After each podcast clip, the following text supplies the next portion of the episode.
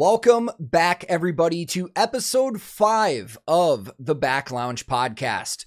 My name is Tank. I'm your host, and I'm a retired roadie with over 15 years of experience in the touring music industry. And if this is your first time listening to the podcast, what we do here is have on artists, band members, other roadies, and anybody else in the music industry, and we just have conversations about whatever comes up. And for this fifth episode, I have a very special guest. This is somebody that I couldn't wait to get on this podcast because I've had them on my YouTube channel before. And it's somebody that I've gotten to know pretty well over the last year or so. We talk pretty frequently offline, and I'm just fired up about this. So, for this fifth episode, we've got Grant Truesdell, one of the guitarists from the Canadian metal act Unleash the Archers. Now, before we get started, I do have to throw a disclaimer out there. We got hammered by technical difficulties when we filmed this episode. I don't know what happened, but for some reason there was a delay in our connection. Every time I would ask a question, it would take a few seconds to actually get to Grant. And there's some pauses, and then there's times where we step over each other because of the delay. And there was also some audio issues on Grant's end. Now, I don't know if it was specifically his audio or just Zoom malfunctioning. I don't think any of this is his fault, nor is it mine. It's just one of those moments where shit happens, I guess, man. You know, we just had to deal with it. Now, I was hoping that it was just something in the moment on Zoom, and when I pulled the audio, everything was fine, but that's not the case. You're gonna hear some audio crackling, some pops, some weird stuff going on, and I do apologize for that but I felt that we had to release this episode. Normally, if the audio quality was subpar for my normal stuff, I would probably just tell Grant, hey, let's just film another episode. But we started talking about it, and I was like, you know, I don't think we're ever going to be able to like authentically replicate the conversation that we had. You're never going to have the same conversation with somebody twice. And considering some of the things we talked about and the subject matter, I actually feel that it's very important. Stuff that may help people if they hear this. So we made the decision to just release this as is, even with the audio difficulties. I'm going to go through this, clean it up as much as I can, but I know it's not going to be perfect. And because of that, we had a sponsor for this episode, but I don't feel comfortable plugging them on here, knowing that this isn't the normal standard of audio quality I usually have. So we'll just put them on the next one. So that being said, if you still want to support the channel, feel free to go to tankthetechmerch.com. There's a bunch of merchandise related to my channels on there. And it not only helps me, I actually split the profits with the artist that came up with some of these logos as well. And you could also sign up for Patreon. It's patreon.com slash tankthetech. I've got a couple tiers on there where you can support my channels and with both of the tiers that you choose, you actually get early access to all of this. So you'll hear the podcast episodes early, you'll get my YouTube reactions and other content early. So just know that if you do any of that, it really helps out this channel and this podcast, and it lets me continue to do more of this. But since that's all out of the way, one more time, just a reminder we did have technical difficulties, and the audio on this is not going to be up to the usual standard, but the conversation was great. I feel like people need to hear it. So, without wasting any more time, Grant Truesdell from Unleash the Archers. Grant, thank you for taking the time to be here. It's good to have you back. How are you, buddy? I'm very well, man. Any chance to sit down and talk with Tank the Tech, I will take advantage of for sure, man. Oh, you're making me feel too good about myself here, man. Well, you've uh, you, you've been on the channel, so you know how this kind of works. But today's going to be fun because with the new podcast, we just talk about whatever we want. We don't even have to talk about, I don't know, Unleash the Archers, even though we will. Come on, that's why most people are going to listen to this. But yeah, yeah, no, I hear you. I mean, I, I don't even, uh, I'm not even thinking about picking up a guitar right now. I just yeah. got a nice big stein of coffee, sitting down for a nice chat with my buddy, and uh, we'll see where where things go. Yeah, dude. It was funny. I was actually just thinking. About well, I, have been kind of thinking about this all morning because I knew I was doing this, but I just had to run to the grocery store and I walked down the soup aisle and I'm just like, I just started thinking of Grant. So for for people listening that don't know, Grant obviously regularly streams on Twitch, and there's a channel point redemption for, called Soup, and it's this. I, I need to know the story of this because I get excited every time I have enough channel points to use it because it's just this animation, like this anime animation of people arguing about being at the soup store. Where did that come from? Uh, and it's not a cheap redemption either. You got to get 10,000 uh, points there. Yeah. You got to be hanging out for a while. Um, where did it come from? It was a recommendation from one of my mods, Bally. Uh, he was like, "You gotta get this on your channel," and this was like when I he was he was the one who helped me get set up on Twitch. So I at that point I was like listening to everything he said as if he was you know God himself. Like, okay, I got to do what? Yeah, I got to add what things?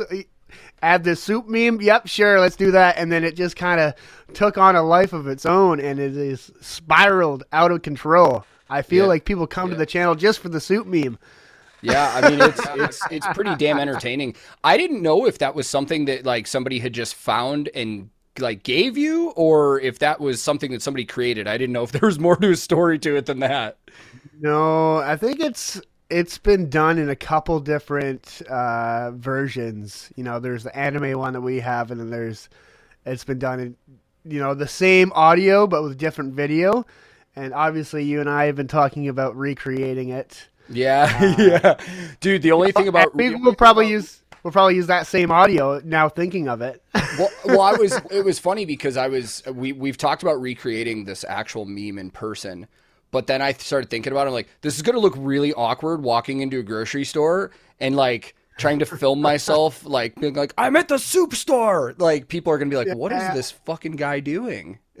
uh, security to aisle five. yeah, we got to get this.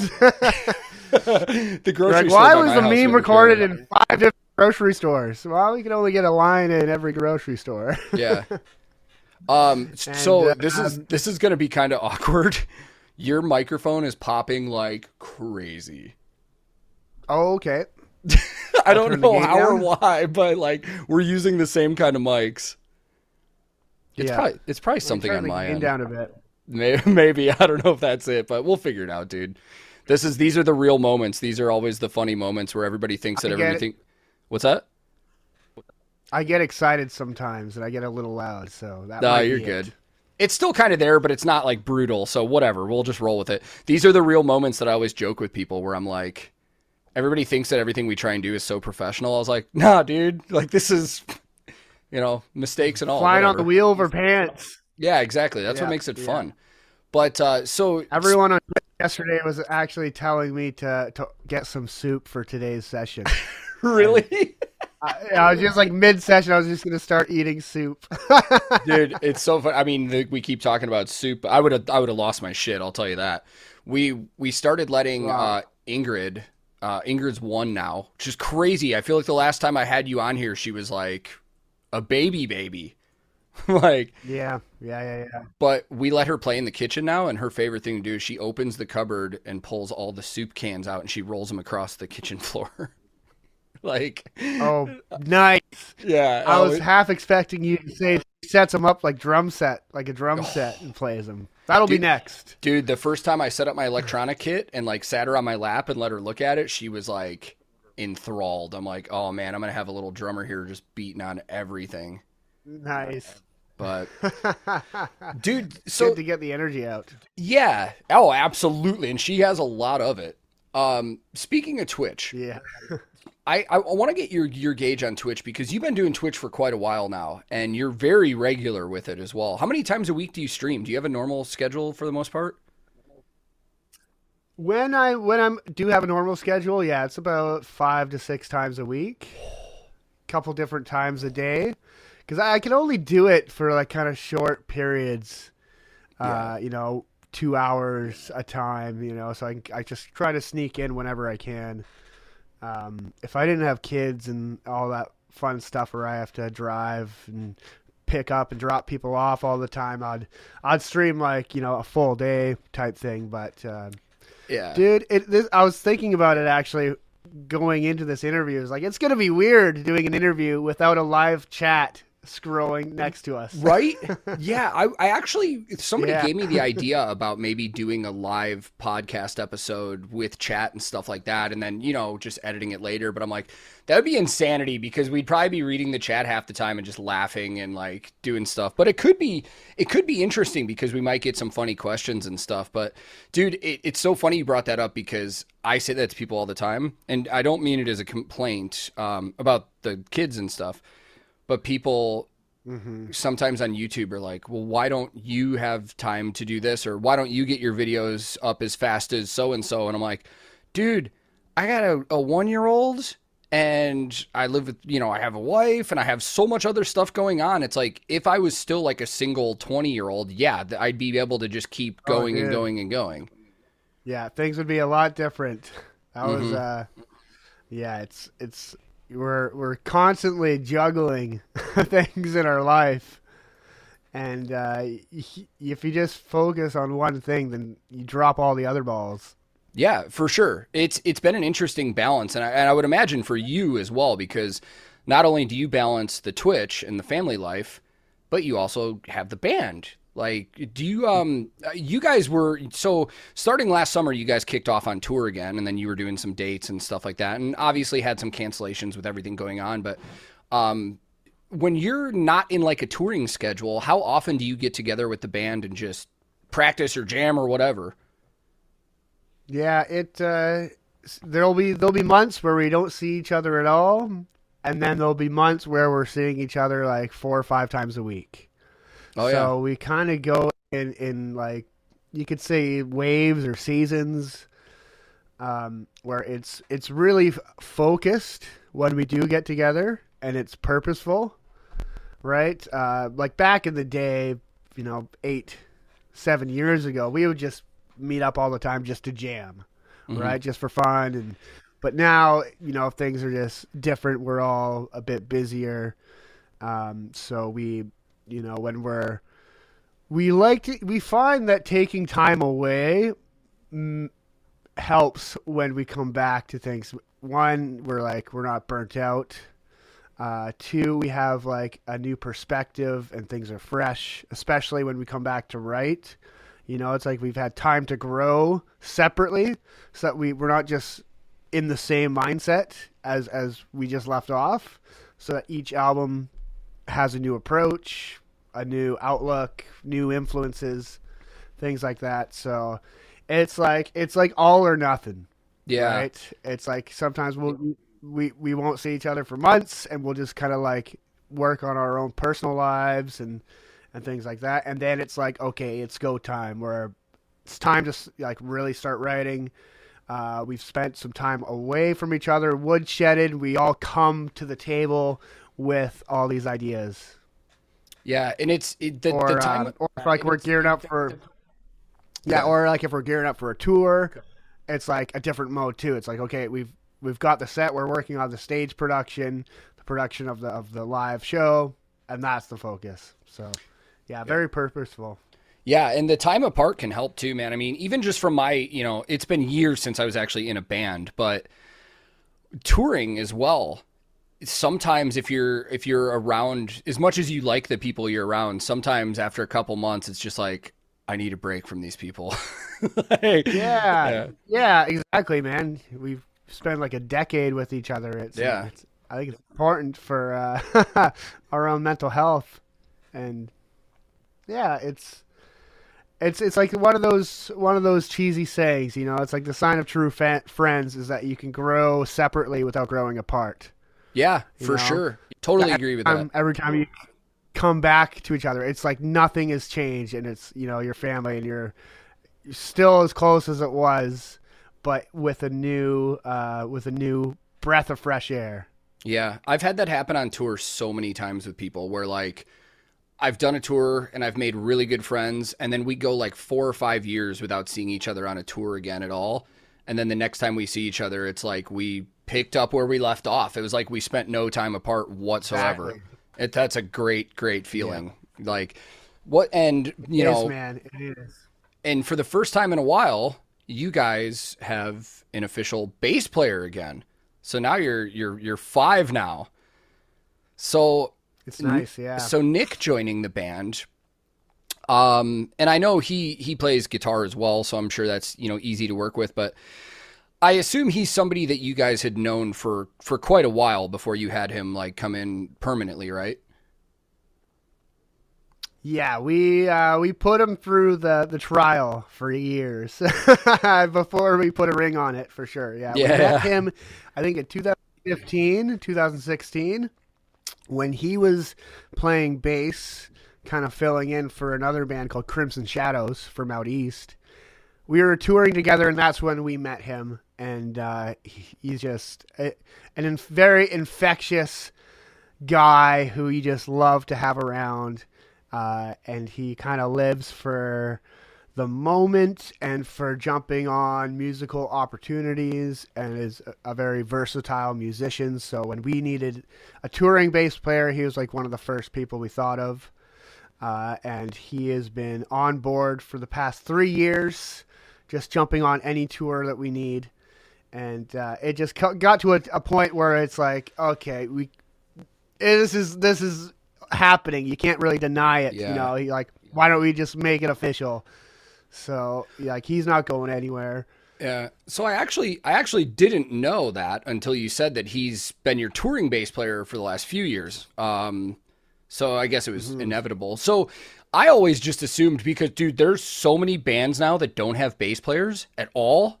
Like so I just assume when I see no bass player with a band that when they tour they just use tracks or something. Do you guys even track stuff live? Do we what? Sorry? Sorry, do you do you use tracks live like click track and stuff like that or no? Yeah, we use a click track. We uh we've just started using some synth mm-hmm. live because of the new album has a lot of synth in it. Yeah.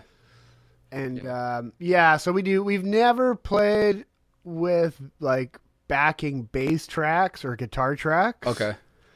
It's always just been the added stuff that like we haven't played on an album, just to you know make it sound the same as the album when you play yeah. live. Samples and like in between songs and stuff like that.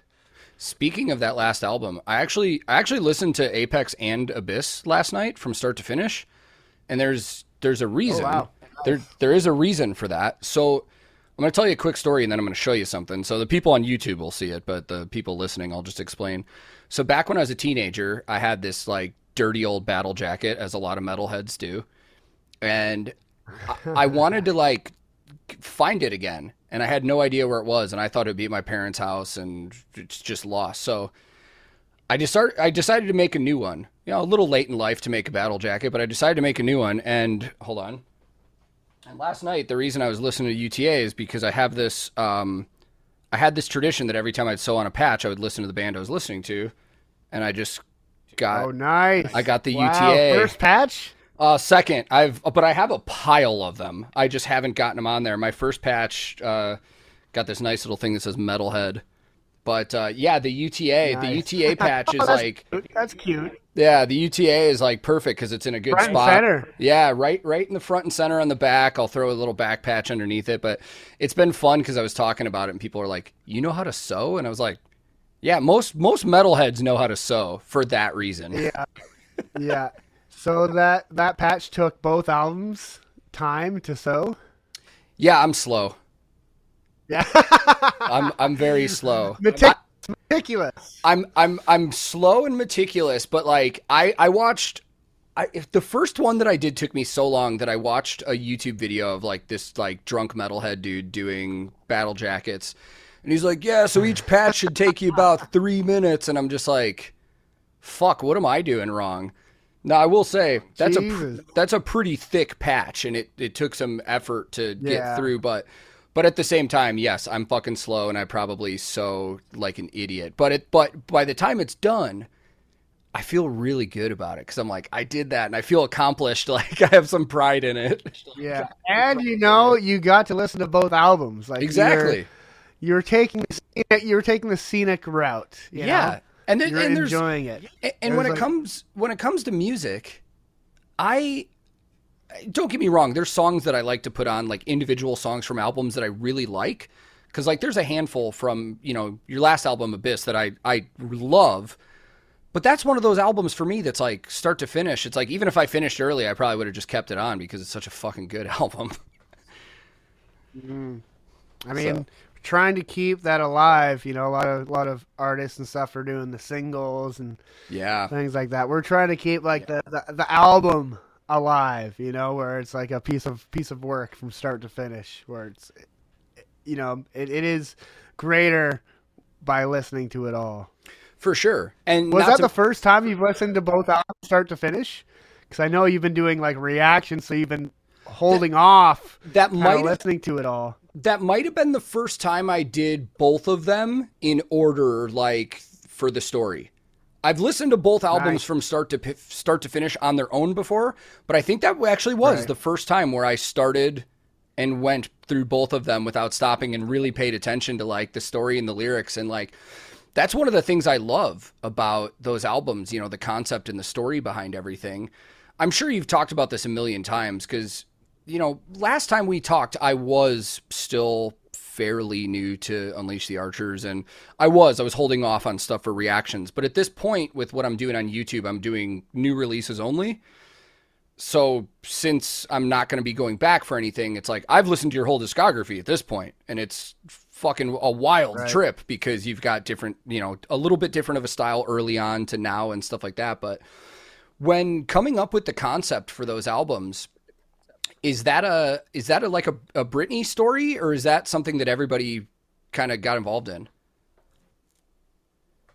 Yeah, the story is all Brittney. That's and that is what comes first. You know, mm-hmm. uh, she comes to us. We we kind of usually wait to write any music or anything until we get the story because that really guides the music. Mm-hmm. And uh, you know, so she'll it won't be like completely detailed. She won't have any lyrics written, but she'll have track by track what's happening in the story and kind of what feeling the song should be to represent what's happening in the story. So then uh, she'll start with that. Yeah, it's it's all her world. It's all her universe that she's been creating, um, and she's done a fantastic job, no doubt about it. Yeah. And then uh, we'll start writing songs. Sometimes it'll be specific, be like, okay, we're gonna try to write this track, you know, or sometimes we'll just write a write a song, and then she'll be like, oh, that's totally this track, mm-hmm. right? Um, so it's it's quite the the funny story, funny process because I've talked to some other bands who do concept albums and they do it complete the opposite way, where like the music comes first and then they try to create the story to fit that, and it's like, yeah. you know, there's not one right way to do it really, but uh, I feel for us it gives everything a lot of direction and purpose when the story comes first. Yeah, and it's it's interesting to hear that writing process that way because as you mentioned there is no right way and a lot of bands do it differently. When i was in a band we usually came up with music first and then our vocalist would you know get his lyrics in over it. And i know there's a lot of other bands that do that but when you're talking about a specific concept story i mean you're the way that you just described seems like the best way to do it for the overall vibe. And that's a, a big part of that album is the vibe through every different song and the feeling that you can get. I mean, dude, by the time I get to like the wind that shapes the land, I'm like just fucking ready to just conquer the world. You know what I mean? nice. That's that's how it should be, man. You know. Yeah. That's some of the the yeah. best the best uh, comments or, or stories I hear about people listening to our music is how it has affected them in that sort of way, you know, where it's mm-hmm. actually translated into real life help. And it's like, damn, like that is that is unbelievable. That's a wonderful thing about that. music that I, I feel needs more attention. Um, you know, metal has the stigma to to pop culture that it doesn't really have substance that it's just noise and angry and blah blah blah. But any any metalhead will tell you that the music that they listen to they can c- connect to emotionally. And for a lot of people and at times for me too music is more therapeutic than anything. Like the emotional connection that you can make with it especially for you know a metalhead that's into their metal i mean that's a that's a very powerful thing.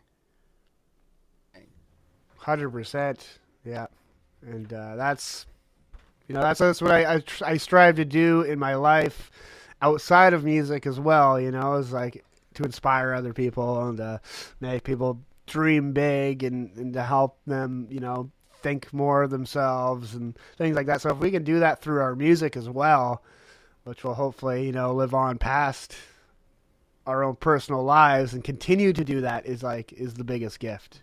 Yeah. And you know, it's it's funny because in a, in a weird sense, I I try and do that too when I'm doing YouTube stuff. I know that's you might get it, but other people are like, dude, it's fucking YouTube, like you know. But there's a reason why I'm myself and positive in my videos, and I don't negative. I don't focus on you know drama or anything like that. Like there's a lot of other YouTubers that when there's drama with a band, they'll do a video on it or they'll talk about it and stuff like that. And it's like I stay away from that kind of stuff because I just want people mm-hmm. that see videos that I make to have fun and have a good time and to maybe think about something in another positive way that they may not have. Like you'll never hear me listen to music and say like I hate this. I always try and find something that I like about something even if it's not necessarily my go-to or my thing that I would normally listen to. And I've had that happen a lot on my channel where it's something that I just am like, yeah, they're they're wonderfully talented musicians. The mix is incredible. It sounds good, but it's not my thing. But sometimes people still take that wrong. Mm-hmm. Like people always want other people to like the same bands as them and they get mad when you don't. yeah, I mean, that's it's that's pretty ridiculous. It's like expecting everyone to like the same food that you like. Yeah, yeah. It's like, no, dude, I got different yeah. tastes. Like, you know, you might like it spicy, I don't. yeah, for sure. So what? You know, what so doesn't what, mean you're right so or wrong.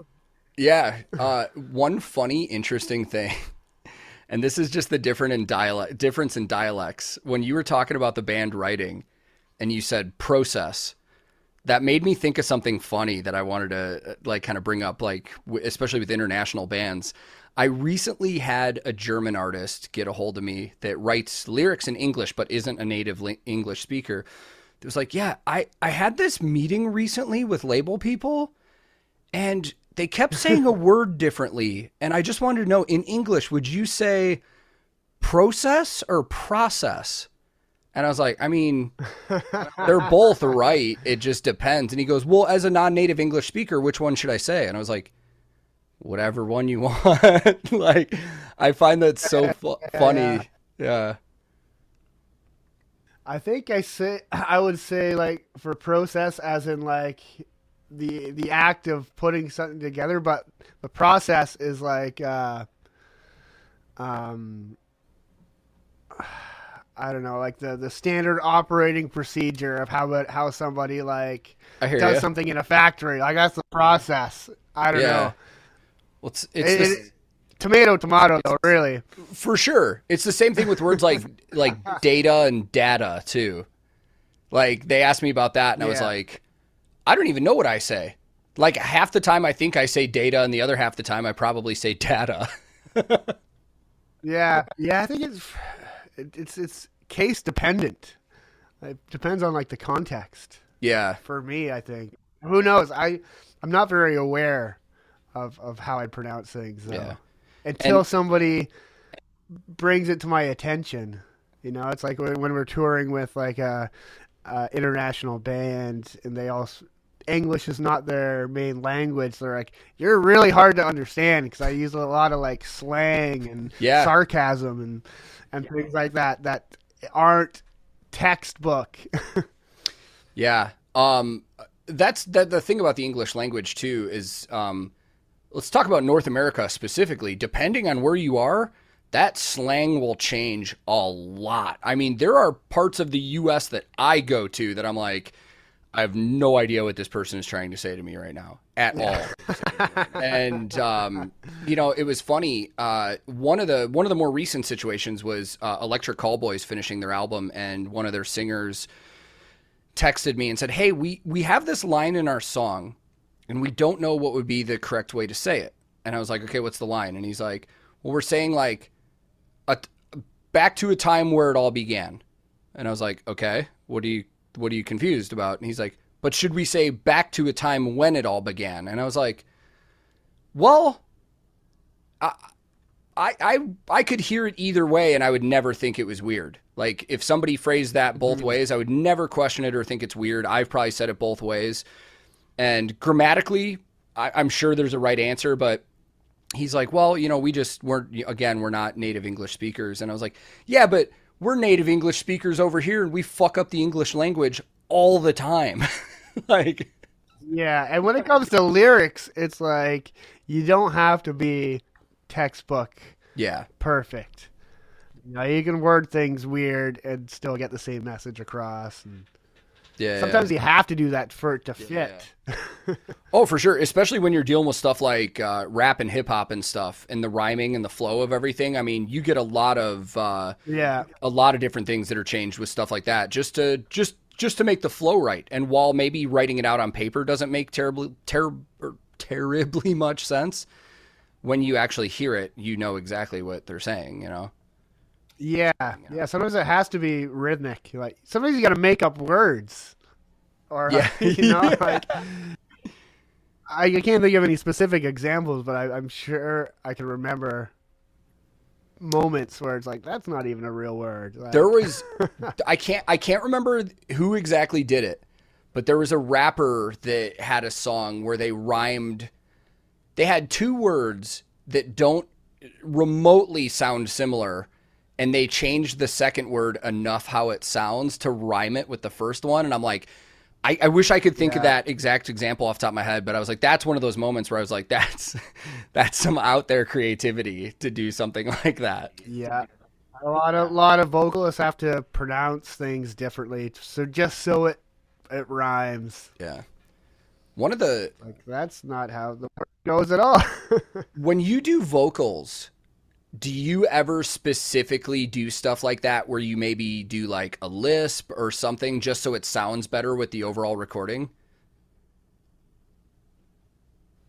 Uh yes. I I want to say I do. I can't think of any any specifics, but um you sometimes you have to you know it's like especially with screaming and harsh vocals there's a lot of like um, almost like meowing like a cat that has to go on just to make it sound cool or like just to to, to finish off a word I was like, uh, Chuck Schuldiner did that a lot in Death. Yeah, obviously, um, Rob Zombie and White Zombie. He ends almost every line with "Yeah." yeah, dude. It's like every second line is a yeah. Yeah, and there's other artists who do it. I mean, we joke about James Hetfield doing it and Chad Kroeger doing it and stuff yeah. like that, but. There's more more recently. I was watching the uh, the one take vocal performance that Will Ramos from Lorna Shore did, and I actually noticed that with him. There's a lot of words that almost kind of like what you said, like meowing. Like if he says like the word like yeah. down, down or something, it sounds like while he's screaming it, he's more going like down. like, you know what I mean? Yeah, yeah. Where you just like hold a vowel and then you can you you continue it beyond its its end. Yeah, just Voc- just to keep. Yeah, Sorry, dude. This is this is bizarre, man. This is the most weird technical issues I've had on any kind of Zoom call. I'm starting to think it's neither of us. I'm starting to think Zoom is taking a shit right now because I feel as though we have like a 2 second lag between us, which like mm. I've noticed I've like kind of stepped on you here and there, but then I've noticed there's a pause after I talk. So I'm wondering if like we're being like tested right now we're being watched. yeah, like they're trying to their thoughts. Yeah, these guys are trying to do a good episode. Let's just see if they can get through it. Are we on the Truman Show? Sometimes I wonder, uh, man. Uh, everything, everything. Well, you know, is this where this podcast is going to go? Talking about the nature of reality. I mean, it could. We Are we in a situation we could talk about anything, dude, I've I feel like I've been playing so much. I'm I'm a big uh, gamer, and I've been playing like a ton of Destiny lately. That's been my go-to game for like eight years now. Nice. And I I read into the lore so much that I start like thinking about this and like questioning things in my everyday life based on the lore and like fucking Destiny. I mean, you can't really prove that you're not in a simulation. You can't prove that you are. Yeah, it's one of those things. Like yeah. I've I've watched uh, all the Isaac Asimov memorial debates. It's like this big science debate that happens every year at the Hayden Planetarium, hosted by uh, Neil deGrasse, and uh, they have experts from over over the world, across the world, come every year. You know, physicists, nuclear physicists, philosophers, all these things to talk about different topics. And one of the topics one year was, "Are we living in a simulation?" And uh, in one sense, you know, everything is kind of coded to react in certain ways. Uh, but then you would never know if if you know if you are actually in it. Not, I would never even. Uh, fully entertain the idea that we're in like in an actual simulation done by like uh, an alien teenager or something like that. but, I uh, love that it's just it's the, one, the world. It's one alien teenager. It's not even like an entire race. It's just one bored alien teenager that has us in a simulation. well, you know, we to, to think we're the smartest ones in the universe is uh, pretty bold. That's a very bold statement. It's it's funny. There's a there's a book that I or there's a author that I like named Ernest Cline. Are you familiar with him? I don't think so. No. So he's semi new. He's a sci-fi writer. He's the guy that did Ready Player One, but he also has another book called Armada, and it's very similar to like the Last Starfighter and Ender's Game and stuff like that. But he he very regularly talks about in the book how all the mainstream media that we have around us is not just people's creativity and imagination. It's to prepare the masses to be there mentally when shit like this happens. So, for example, uh, the movie Independence Day like his thought in this book, like the character's thought in the book is that like Independence Day wasn't just somebody's creativity that they wrote, you know, a story for a movie about. It's they specifically made movies about alien invasions to basically mentally prepare the masses on, on the planet that when this shit actually happens, people are more like desensitized to it and don't fully just lose their minds. And I I, I think about this so much now. Wow. That is pretty nuts, dude. I mean, it, it more it familiar. Oh, I've I've seen this before. Yeah. This is where my brain gets zapped.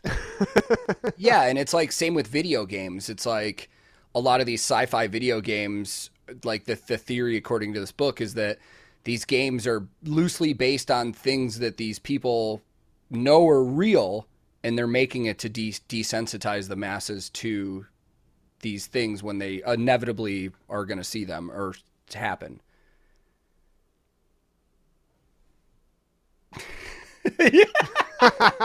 Mind blown, dude. Yeah. I I gotta start looking at movies a lot different now. Yeah, yeah. it's like I watched the new Matrix movie and I was just like, "This is fucking out there," but dude, like it, it plays into that weird conspiracy theory simulate like simulation theory. Mm-hmm. Yeah, is, well, it's the way technology is going. A lot of these sci-fi movies are going to be reality within our lifetime, if not our kids. Yeah, like, dude, you know, the, Blade Runner. chance that our that our heads Blade could Runner? be, yeah, yeah, yeah. chance that our heads could be uh, in a little bubble on top of a robot living forever is. yeah. Would you live forever? If you have the chance? I, you know, I believe it or not, I've thought about this too because this is another big part of Destiny. They have robots, exos, that they basically upload mm. people's conscious and and thoughts into, and then they can live forever as mm. as an exo.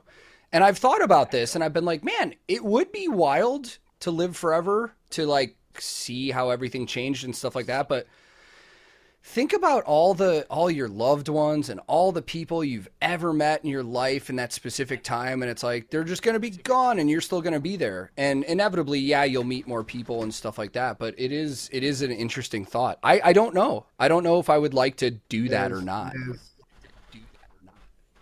i guess you would always have the option to to end it if you ever did. Hey, hold on real quick. Claire's here. It is an issue.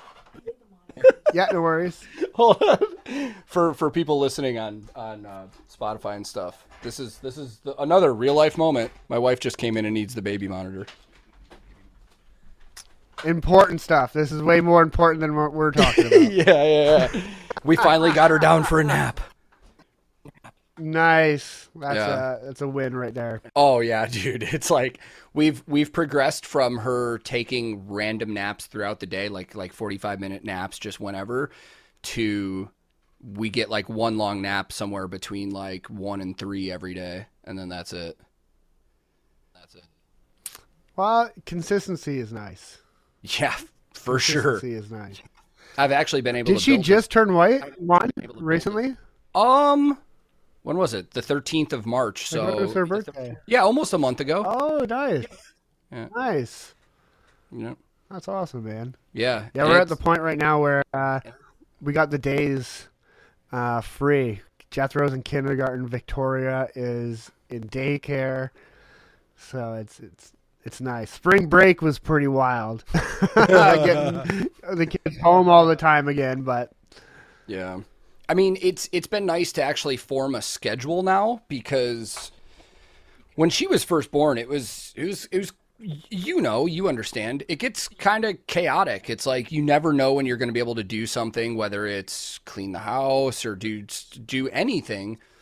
And especially trying to keep pumping out YouTube content, it was like fuck. Like she goes down for a nap, and it's like, all right, I'm going to go try and record right now and see if it happens. But now I can actually yeah set a schedule and do it. And as you and I know with creative things like that, it's a lot of it is about being in the zone mentally to do it. So it's sometimes it's hard just to jump into something. Yeah. Uh, and do it. You know, yeah. it's like getting started every time is the hard part. Like once you're already going, it's like if you could go in a solid eight hours, awesome. But that, yeah, it's hard for guys like you and I to do. It's like leaving the house and going to the gym. Nobody, nobody ever. Well, yeah.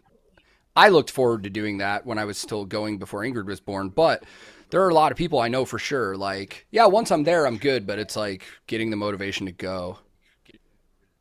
Do you yeah. um do you ever have days where you're like getting ready to stream where you're just like, I don't want to do this today? That's yeah, oh yeah, hundred percent. Yeah, yeah, because uh, I mean, the hard, the hard thing about um, streaming is finding that balance between like still being productive on my own, but not just being selfish and doing productive things on stream, like still being entertaining and doing it for everybody else. And sometimes, like, I'd feel like I'm like I haven't prepared enough or something like that to have something new, you know, to be streaming. Like, okay, am I just doing the same thing all the time?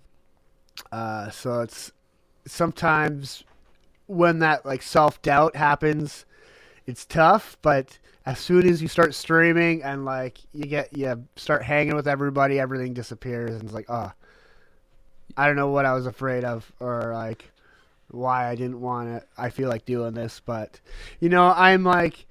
I'm I'm introverted by nature, who is like a performer. So I just like I know how to turn that switch on, right? But I I prefer to just kind of like work alone and like be doing my own thing and like just working on myself. But I I kind of put that aside, my own my own personal kind of um, um, feelings about that, and get out of that to help others type thing, right? So it's like it's more worth it to be engaged with the public because of the impact that I can make on other people. But, you know, I could be a hermit and not talk to anybody for years and be fine. yeah, I but, I relate. Um, yeah.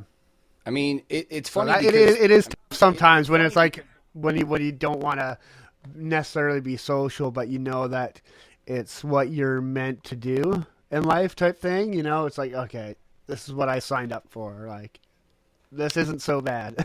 yeah, and I think when people watch, um, whether it's a content creator or musician like yourself, or or both. Let's be real, you're both at this point.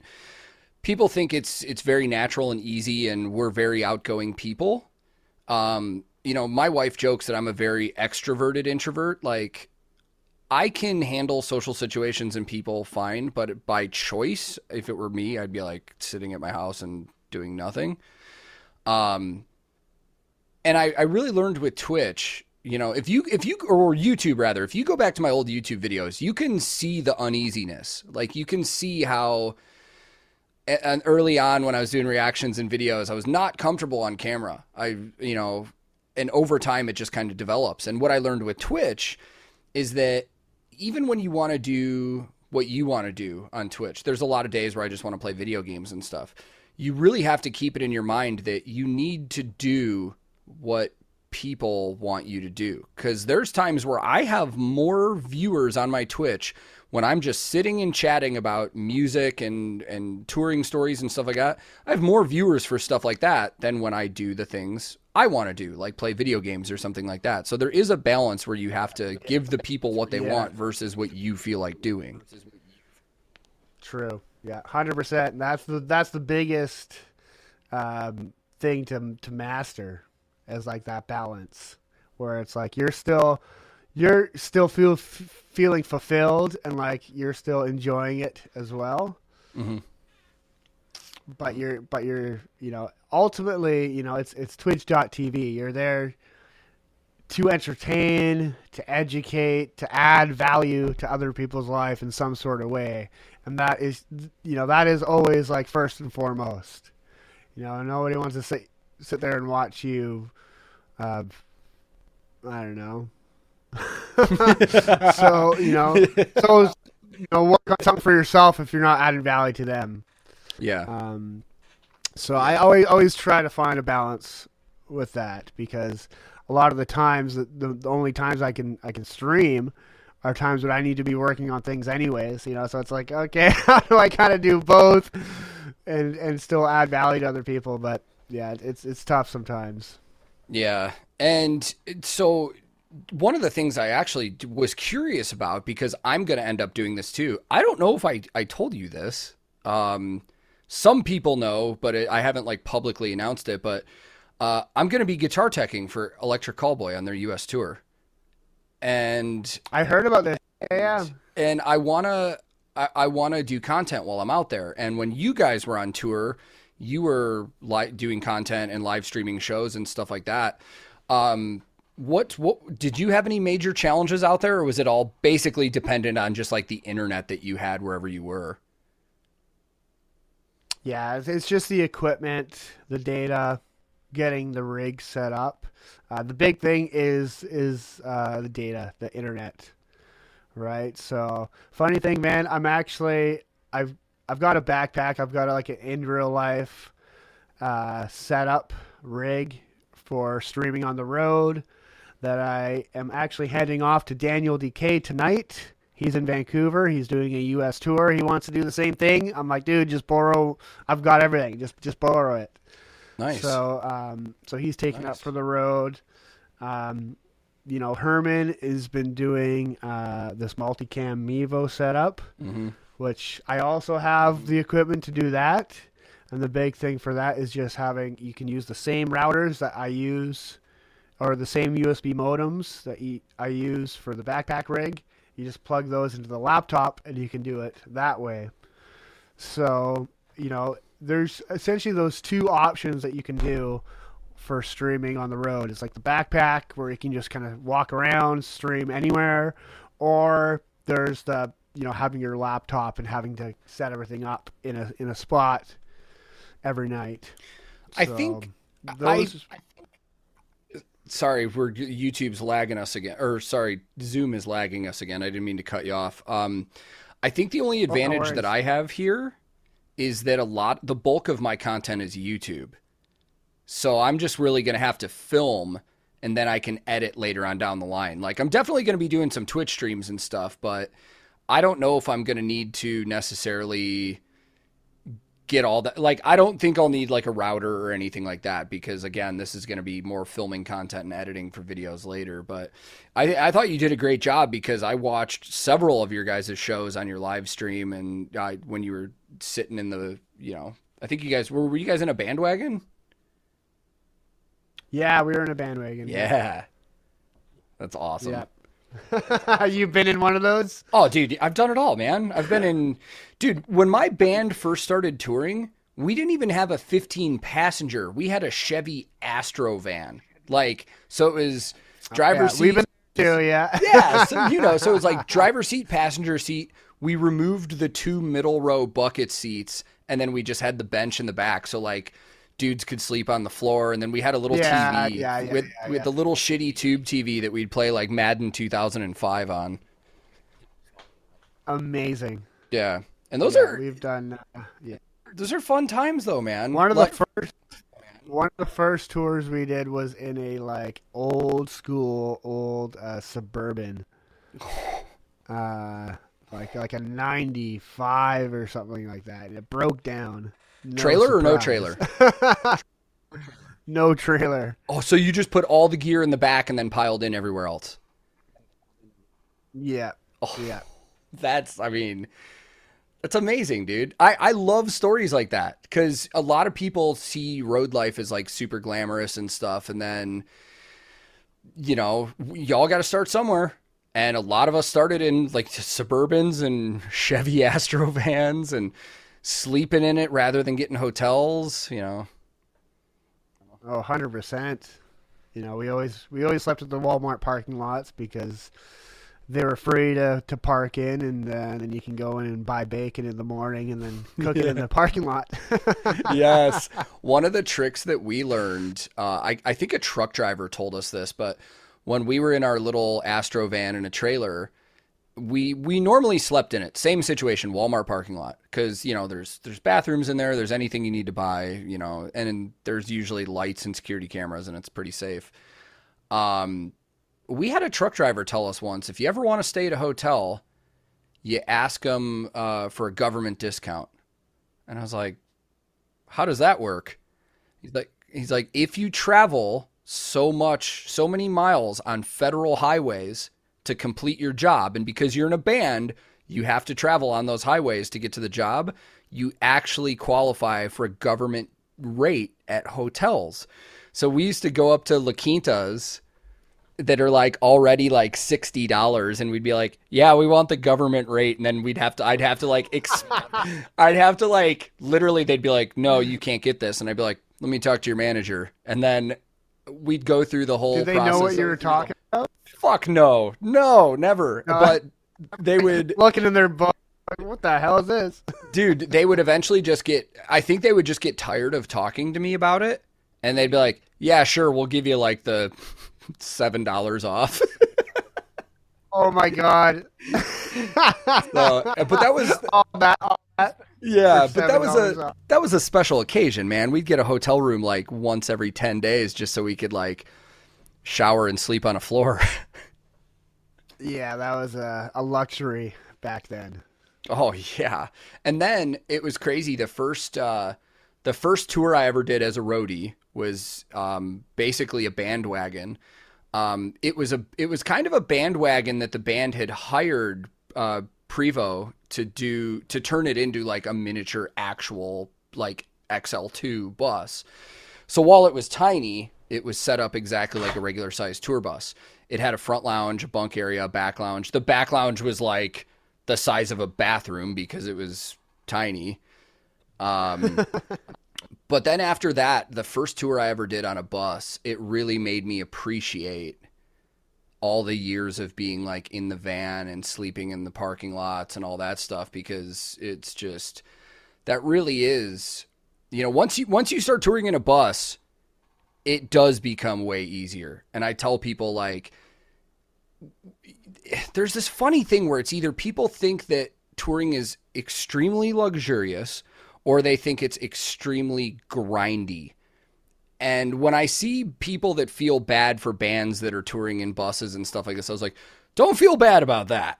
Because they have a TV, a microwave, a refrigerator. They've got bunks to sleep in. They've got internet. Like touring on a bus is is pretty comfortable, to be honest. Yeah, you still have to have a few hobo skills, you know, living out Oh, of a sure. backpack and things like that. But in comparison, you know, Yeah. it is uh, a world of difference. Yeah. Well, those those hobo skills never really go away. Even when you're touring in a bus, like you're you're good at knowing how to pack and knowing Yeah. how to buy stuff and, And- stuff like that. You know, you, you almost need those those formative years of touring in a abandoned trailer or or worse to really hone and and build those hobo skills and and to really appreciate the bus life. Because if mm-hmm. you if you just went straight to a bus i don't know man. I don't know if you would appreciate it as much or if you would just be like too spoiled and think that's just like how it is i don't know It's funny you say that because I actually Yeah, I have think- a good example for you. Um, yeah i think i remember talking about this May, actually I, maybe I can't remember, but I'll let me know. But um, back in the day when my band was touring, one of the first major tours we were on was with uh, Trapt. I don't know if you remember Headstrong or not. of um, course yeah that was like all the nhl games oh yeah, dude, Headstrong was that band's very first single, and it, ex- we know how big it got. It exploded them. So their first tours they mm-hmm. ever did were in multiple buses and a semi for all their gear. So later, multiple buses first tour, multiple buses. fancy Yeah. So later on down the line, and this was like, when did Headstrong get big? Around the turn of the century, so like 2000. We toured with them in 2000. Say that. We toured with them in 2008, and it was about the time that they were on a decline, and they were on one bus and a trailer, and the next after we finished that tour, they asked us to do their next tour. The next tour that they did, they were in a 15 passenger van and a trailer. Most of their guys handled it okay. Their fucking singer lost his goddamn mind. Like, got to the oh, point Man. where he would let his band and crew drive to the next shows. And this dude flew to every single show so he could stay at a hotel every night and not have to sleep in the van with everybody else. That's your that's your prime example of not On who? Dude. On whose dime? I like to wonder. I don't know the answer to that question. If it was on the band's dime, that's pretty fucked up. But that's your that's your prime example of not having the experience of the the road warrior life and learning to appreciate those things because you know I I could tell you right now I could easily do a van and trailer tour again just because of the years that I already did it. Yeah, yeah. And sometimes going to different countries, you you still have to do that. Mm-hmm. You know, even though if you're used to bus tours in Europe or U.S., you know, going going to Japan, you're not touring in a bus most Mhm. likely. You know, you're you're going van to to hotels that you can barely fit in. Yeah. And then and then if you go to somewhere like Australia where you can't go cross country in a bus, dude, the we did a week in Australia when I was on a tour once that I think might have been the most tired I've ever been in my entire life because you have to fly everywhere.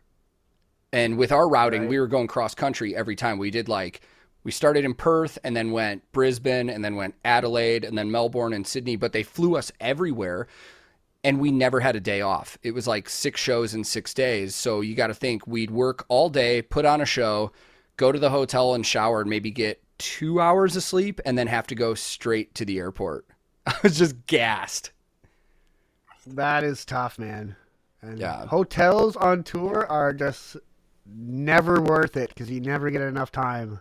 hmm at 'em. Like I know when we were doing the bus and, and hotel or uh, the van and hotel gig, like you would get into the hotel three, four in the morning. You would be able to sleep till like seven or eight, and then you had to leave because you had to start driving to the next show. Yeah. There was Um, a lot of times, even when. Yeah, there was a lot of times when even when I did a bus tour, I would go into my hotel room or a hotel room usually that I shared with another crew guy, and I'd shower, but I'd still stay on the bus. I would go to sleep in the bus because you know, even if you're on a bus tour to hotel, you know, like you have to get up for bus call and stuff like that. I would rather just sleep in the bunk all night without interruption so I could just wake up at the venue rather than having yeah. to wake up. Yeah. 100%. Yeah, yeah, yeah. yeah. I mean, we got in a pretty good routine with the bus, you know. You you it does it does make things a lot easier because you always have a bed. Like we would, we would get into a pretty solid routine where we would nap before the show, you know, like a bunch of old men, you know, a couple hours before the show. It's like quiet time on the bus. We all have our like warm bowl of cream and tuck ourselves in. I've never been able to do that. Oh really? Oh, uh, it's, it's, oh not because I, I, didn't have the time, just because for me, I feel like if I took a nap, it would like as a crew guy, not like obviously uh, your band, but I feel like a nap in the middle of the day would mess up my routine of working on gear and everything else and stuff like that. But I had a lot of crew guys that would they'd finish their jobs and then they'd nap from like when sound check ended and for like an hour or two and then get up and I just every time I mm. tried I felt like a pile of shit after so I never did it. Yeah, yeah. If I was a crew guy, I think it would be hard to. I'd be too worried about, you know, not thing things not being ready for the show. Mm-hmm. But as as a, as the performer, it's like you you plan all day, twenty four hours for that like hour and a half moment where it's like you have to have everything physically and mentally ready within yourself for that time. So it's like for me, it's like, man, I, I think back to the days where like you had to you loaded in in a van and you, you couldn't go anywhere else. You were at the venue from when you loaded in. And you're watching the whole show, like you're just so burnt out by the time it comes your set at 11, 12 at night when you've been there since 2. It's like, it's just you have no energy left, and somehow he still pulled it off. Like the thunderbolt of rock and roll would strike you as soon as uh, the first note was played. But now it's like you can put so much more into the show, and you're so much more rested, and uh, vocally you're more rested, and, and just everything. It's uh, so it's a world of difference. And then the night kind of starts after that. You know, it's yeah. you get on a weird schedule yeah. where it's like, okay, now the night starts at two in the morning. even even as a crew guy, I relate to a lot of that because I always found it funny when I I think about what I actually did as a crew guy, as a roadie. I work for twelve hours a day for an hour and a half moment. You know what I mean? It's like we we load in, we set up, we yeah. do all that, and it's exactly what you're talking about as a band member. But for us, there were also nights where I don't know, for whatever reason, I just wasn't having a great day, or like gear was broken that I, you know, had to fix, and it just threw my day off. No matter what happened during in a day, though, no matter how tired I was by the time the show rolled around, it's like the second that showtime starts and that intro music rolls, it's like, like you said, like the thunderbolt of rock and roll. It's just like, all right, let's go. Yeah, it's, it's a trigger, man. Uh, some some athletes, you know, have certain rituals that they do before that, like it, it triggers your body to preparing for like this moment, and uh, sometimes the intro music can be just that. It's like, okay, your body's like, okay, this is it, it knows what's coming, so it prepares you. Yeah. It's like we have a we have a buddy that plays in the NHL and we always joke because he has nap time every day on game days. Like he has to get he has to get his 2-hour nap in before every game otherwise he's like completely off. Dude, that's that's me now. that's me now. You know, like getting to a very good, you know, and it's also too because you're going so hard at night too. Like I've uh, I've stopped drinking this year, and I'm gonna be carrying that through into when we tour again. I'm I'm, I'm really excited to see how that is gonna work on the road, and if I'm if I'm still gonna need that nap time. But um, I I could see myself still wanting that nap. yeah, for sure. So, um, we don't have to get into specifics or anything. Did you just decide to stop drinking just just health stuff, feel better, stuff like that? Pretty much out of curiosity, you know. Uh, yeah. I never really drank when I was at home, anyways. Uh, like I don't. I'm not uh, the kind of guy who just would like drink a beer at night just to calm Yeah. down. I usually would smoke a lot of weed. Uh, that would kind of be my kryptonite. But I, I've stopped everything, um, mainly as a, you know, it's something that I would I would do frequent anyways, just as a as a test of willpower, reset the old dopamine receptors and things like that, and get get joy out of life itself instead of substances. Yeah. Um, and uh, you know, it's I think it's I'm just like at a point in my life where I don't feel the need for it anymore. Um, maybe you know it's it's gonna be harder when we go out on the road and things like that because it is you know more of a social thing. But I've had a few tests already. You know, I went down to the U.S. last weekend for uh, the Lords of the Trident CD release show. Saw that. Uh, and it was fun there. I've I've was I've been out to a bunch of shows in town, and it's fine uh, socially. So, you know, I'm I'm really excited to see how uh, how I feel in the mornings on the tour now. Instead of sleeping in until like until loading, and it's like okay, we're loading in like right now.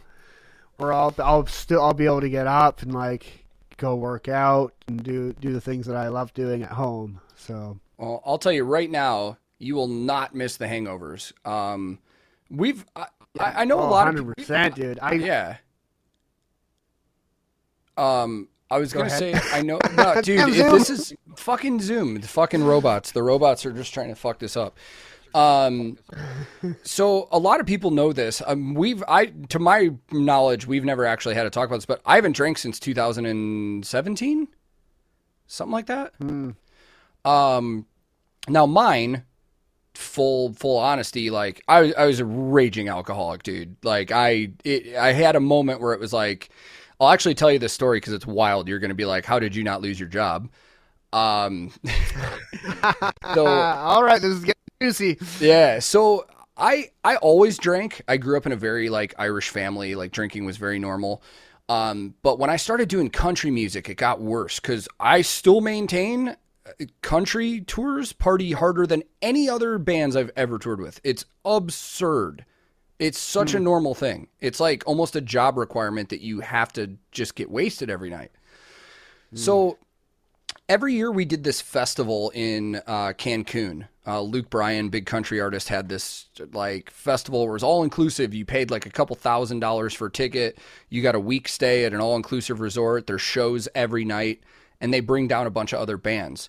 So we went down there quite a few years in a row. And one of the years we went there, um, we got hammered on the plane. And then by the time we got to the terminal in Cancun, it was like 4 p.m. and I'm just like, just done already.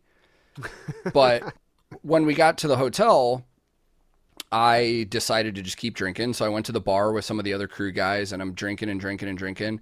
And at some point, I'm like full autopilot, blacked out. I don't remember anything I'm about to tell you. This was all what was told to me after the fact. But apparently, the guy that I was working for, um, I did not like his manager at all. I've always been open about that. I don't like how he ran things. I don't like how he talked to us and treated us. But at one point, he walks into the bar that we're in, and I guess that was the trigger that I needed. I kicked out my bar stool and went after the guy, like physically assaulted the guy in front of everybody. Um, apparently, and then I, I guess they, you know, pulled me off of the guy and got me to my hotel room.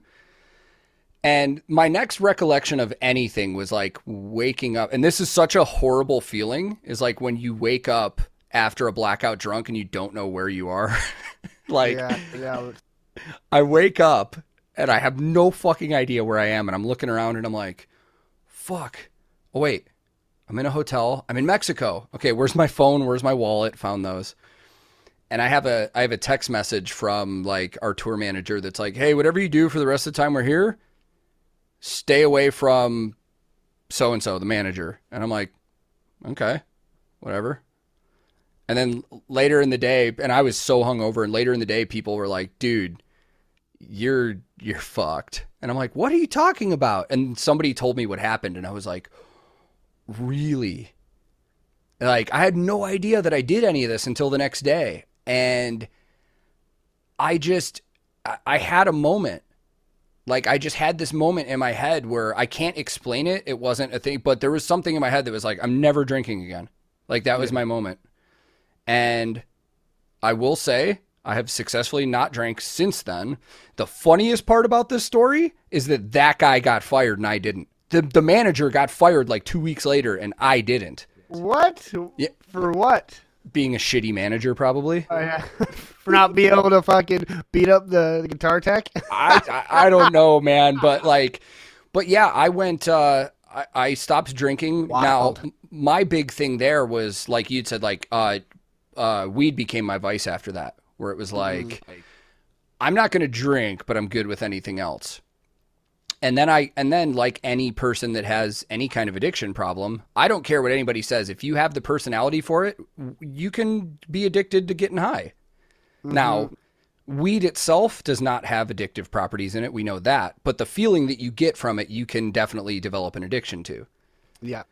So, long story short, when the pandemic started, I was like kind of terrified about like being home. I was like, dude, all I'm going to do is smoke weed. I might start drinking again. And then I just decided to stop everything. So, I I've been over 2 years now of literally nothing. And to be honest, I feel better. Now, I don't think I'm better than anybody else that does. I don't mind if people drink around me or smoke around me. It was just mm-hmm. one of those things that for me, my personality, I didn't like who I was anymore doing those things, so I just stopped. Yeah. Yeah. So, I mean, that's it's really what it is. It's like everybody has their own issues and their own tolerances to everything, and it's about knowing what you can and can't handle and what it does to your personality. Really good on you, man. That's a. Mm. I, I'm surprised that you didn't uh, drink the rest of that trip. Like it was like you just stopped like that day. Like I'm not drinking at the festival. I will say there was a moment where I had one of those hair of the dog things where I was so hung. Oh, and the next the next day we had a show, but it was uh, uh, they do pool parties at this resort, so it was an acoustic show at the pool with no cover, and it's 105 degrees out. so I'm like, Wow. so I'm hungover, I'm sweating like crazy, and I had a moment where I was like, hair of the dog, I'll have a beer and it'll make me feel better. And I reached for a beer, and my production manager at the time literally put his hand on me and was like, "Don't do it." and that was th- that was the that was the probably the saving moment of me like continuing just being like, "Okay, I'm not going to drink." yeah because that's that's all it is. Is just like a, a one day at a time, one moment at a time. You know. Yeah. Just- and uh, sometimes it's it's all about identity too. You know, you just you just identify as a non-drinker. You know. Yeah. I mean, drinking itself was a huge part of my identity for so long. I enjoyed being that guy that had the reputation that could outdrink everybody and party his face off. Yeah. But after a while, it just got stale. It got old. Yeah. So, Yeah, it's like is that is that the guy that you want to be known as? You Yeah, know, yeah. it's like okay, you know, you get to a, a point where it's like, okay, what kind of like mark do I want to leave on this earth? You know, it's like, Yeah, what do you want to yeah. be known for? And one of the other big things that's helped me personally is, you know, I got sober before our our daughter was born, but when I found out Claire was pregnant, that was even more motivation for me to just continue what I'd already been doing because it's like mm. I'd already I've already said like I didn't like the person I was when I was drinking and doing anything else.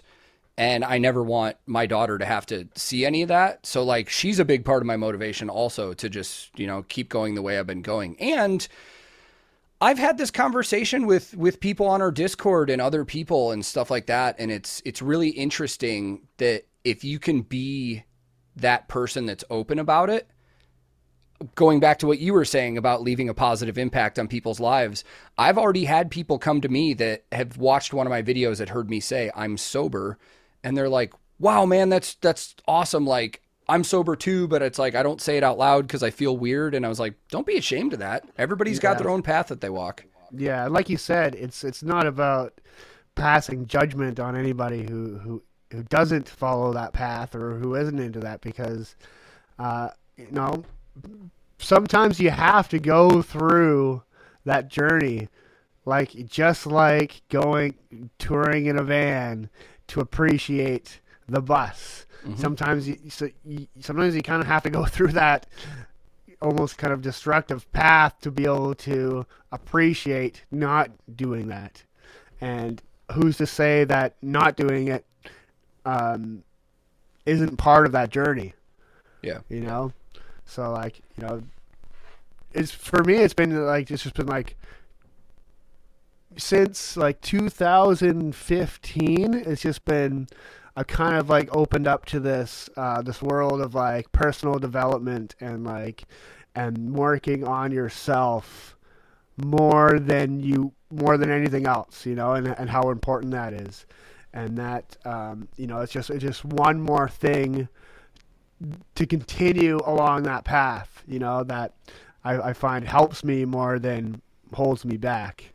You know, like I had even even more severe substance abuse and addiction problems than alcohol. You know, harder drugs that I was hooked on for yeah. five six years that I haven't really spoken about in in detail a lot. But you know, I was in full disclosure while we're here talking about it and being honest and vulnerable and open. You know, I was I was hooked on methamphetamine for like five years. Mm-hmm. You know, and it's just been a slowly progression of just getting better and better and being doing more healthier things uh, opposed to the the latter you know? Yeah for sure. Well dude first of all thank you for being open and sharing that. Because like I, I firmly believe, man, and you know, there's there's a lot of different recovery programs for any kind of different thing, you know, and stuff like that, and just meeting different people. From the stories I've heard, I've I, I honestly firmly believe like people with addiction issues and stuff like that, like our secrets can kill us. Like yeah. that's why I'm so open about everything that I went through with everything. And it's like, you know, I um I, I speak to a lot of sober people regularly that I hear stories from them, and it's like in a crazy way. It's like I'm I'm fortunate and grateful that I didn't get any worse than I already was. Because one, yeah. one one piece of advice I got from a, a from like an old sober dude once was, uh, you know, early on when I was sober, I always used to be like, well, I hear all these stories from all these other people about going to jail or losing their kids or losing their marriages and all this stuff. And I was like, I never had that happen to me. So am I as bad as these? Like, do I have it as bad as these other people? And this guy told me, he's like, addiction is like being on an elevator going down. You can stop the elevator and get off at any floor you want to. But if you stay on that elevator, eventually you're gonna hit the bottom. And I'm like, damn. Mm. Mm. He's like, you just happened to get off earlier than a lot of other people. And I was like, mm. fuck. like a very good metaphor. Yeah. Like, I mean, it, it really stuck with me, man. Like that's it's one of those things that I will never forget. Yeah, it's a tough lesson for some people because sometimes you, you keep hitting that what you think is the bottom, but it's like no, you can yeah. go even further than that, and mm-hmm. uh, you know, for a lot of people, you have to hit. You know, sometimes it does come down to that crisis that turns people around. Some people, it, you don't need to hit that pure crisis to to make a change. Uh, but it's it's it's tough. It's tough for anybody to to accept that and and replace an addiction like that. You know, you don't just completely get rid of it. Mm-hmm. You know, because it's really like some of them, some of these things aren't addictive in nature, but it's the dopamine that you get addicted to.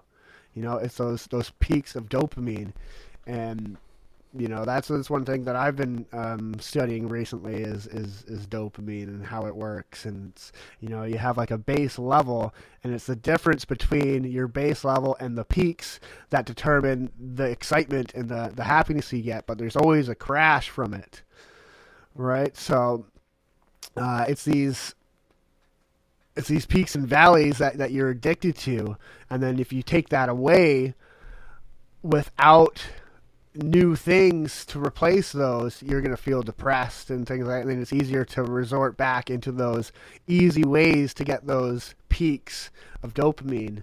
So, like when I stopped, I replaced it with with doing fitness and, and working yeah, out, yeah. right? So it's like you always got to try to find a, uh, an, a healthier way to get that same feeling because your body is still going to crave that, which is which is really tough, and it's easy to fall back into that. And you got to have enough like motivation and reasons why.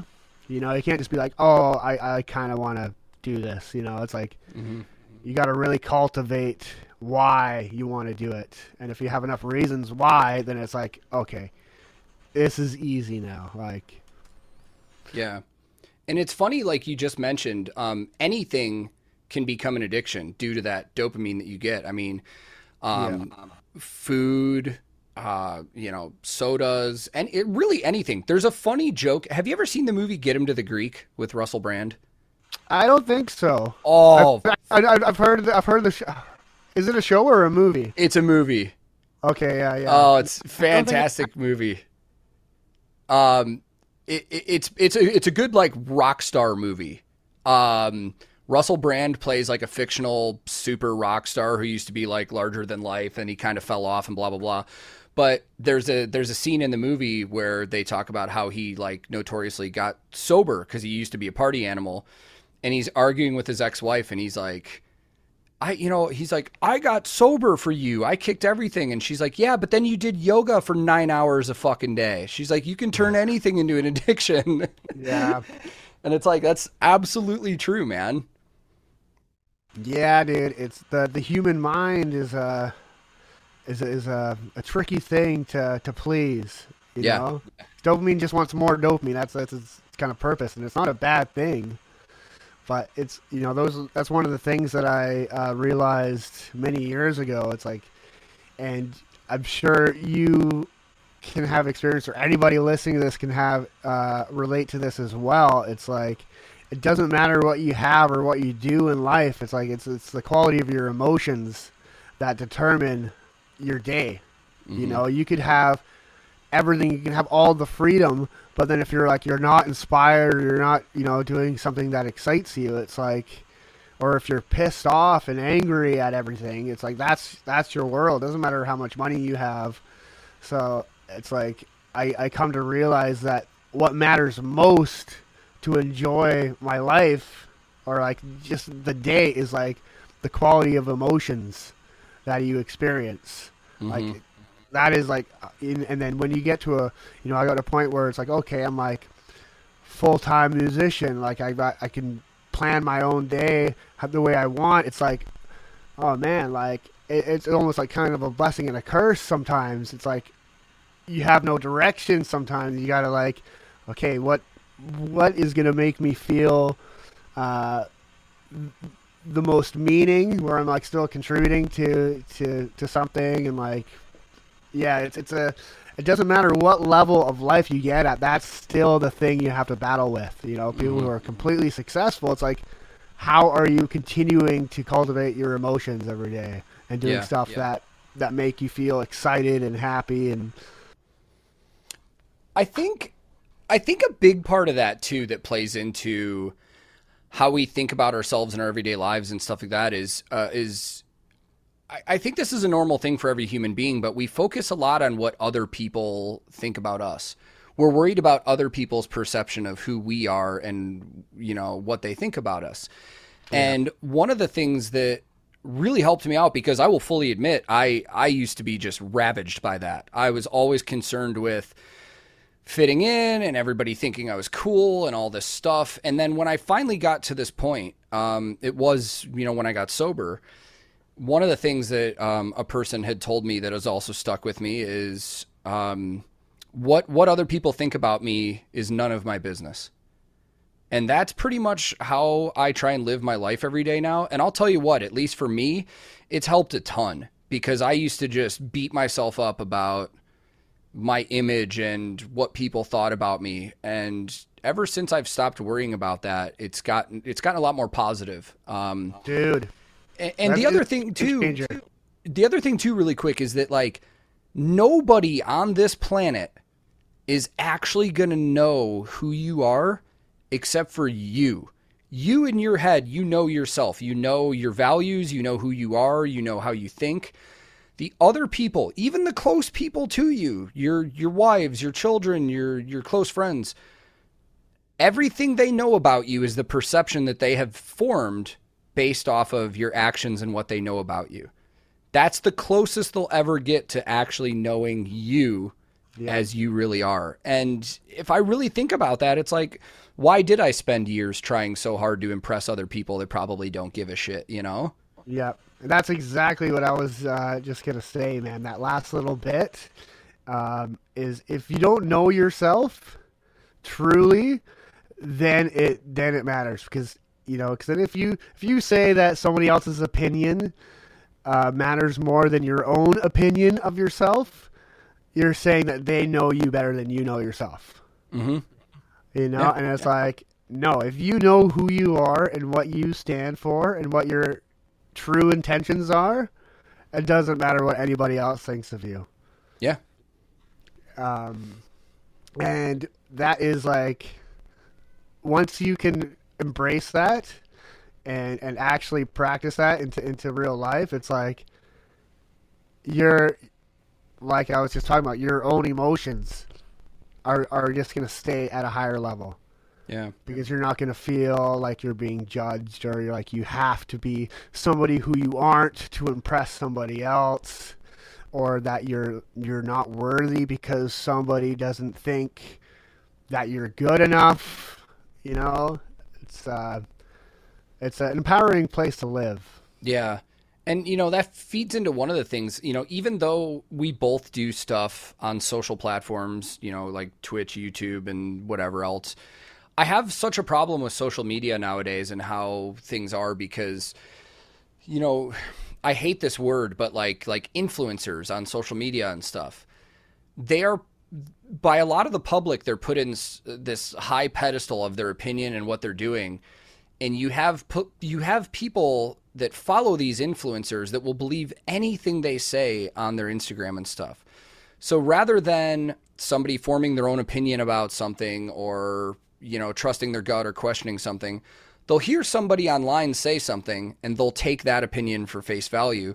And effectively, what they're doing is letting somebody else's opinions control theirs.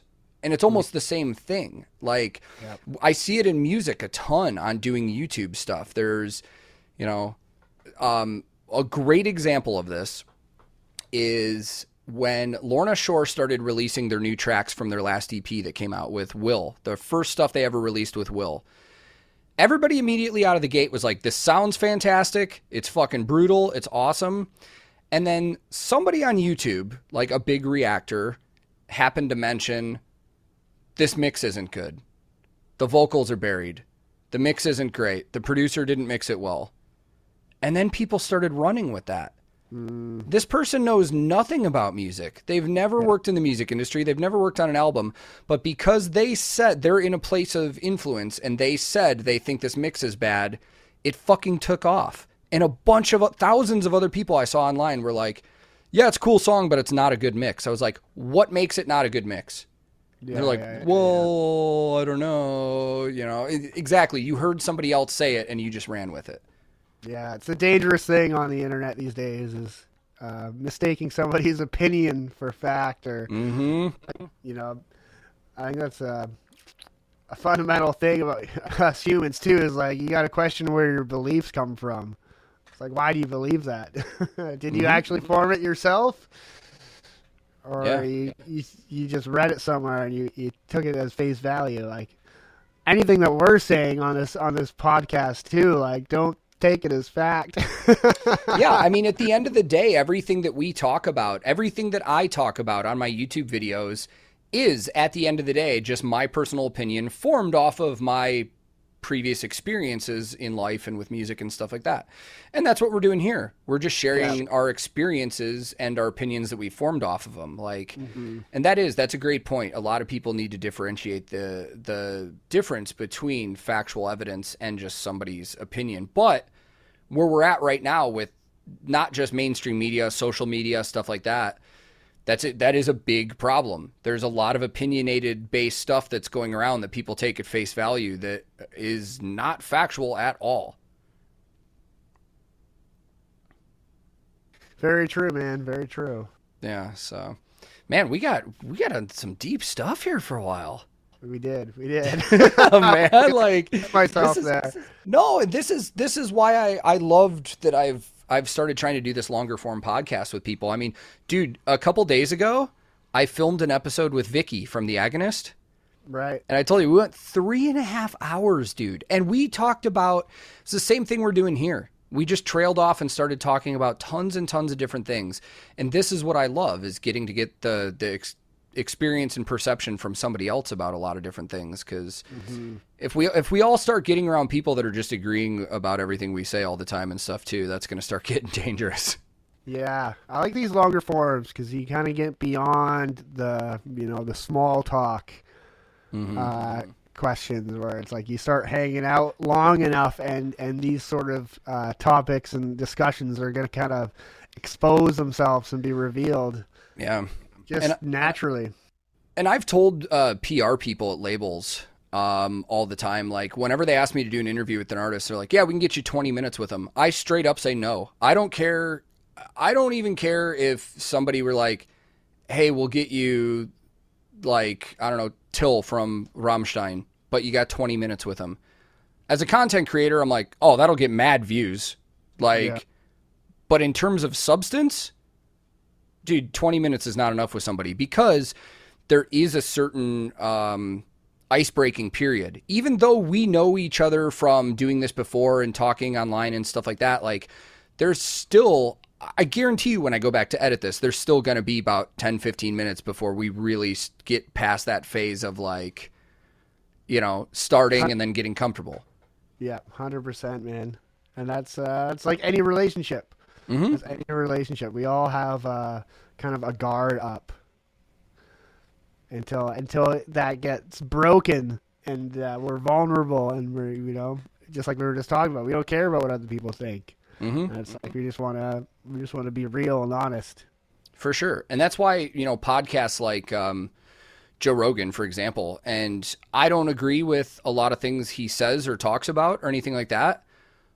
But the one thing I will give him credit for on every episode he does with people is that I mean he's presenting himself like he doesn't give a shit about everybody else's opinions and what's going and shouldn't because he got a hundred million dollars from Spotify for his fucking podcast. Yeah, no doubt. that is fucking ridiculous. But but yeah, I I much more enjoy those podcasters and those interviewers that, you know, actually give honest opinions and talk about real things because I imagine for you as an artist, every time you have to, and this is nothing against mainstream music outlets, but I imagine a lot of the time it's the same questions. Hey, you have a new album. Tell me about it. like, yeah, it is. So I try to dive away from it myself, you know, and not just give stock answers and like, uh, maybe answer a different question that wasn't even there. Yeah, yeah.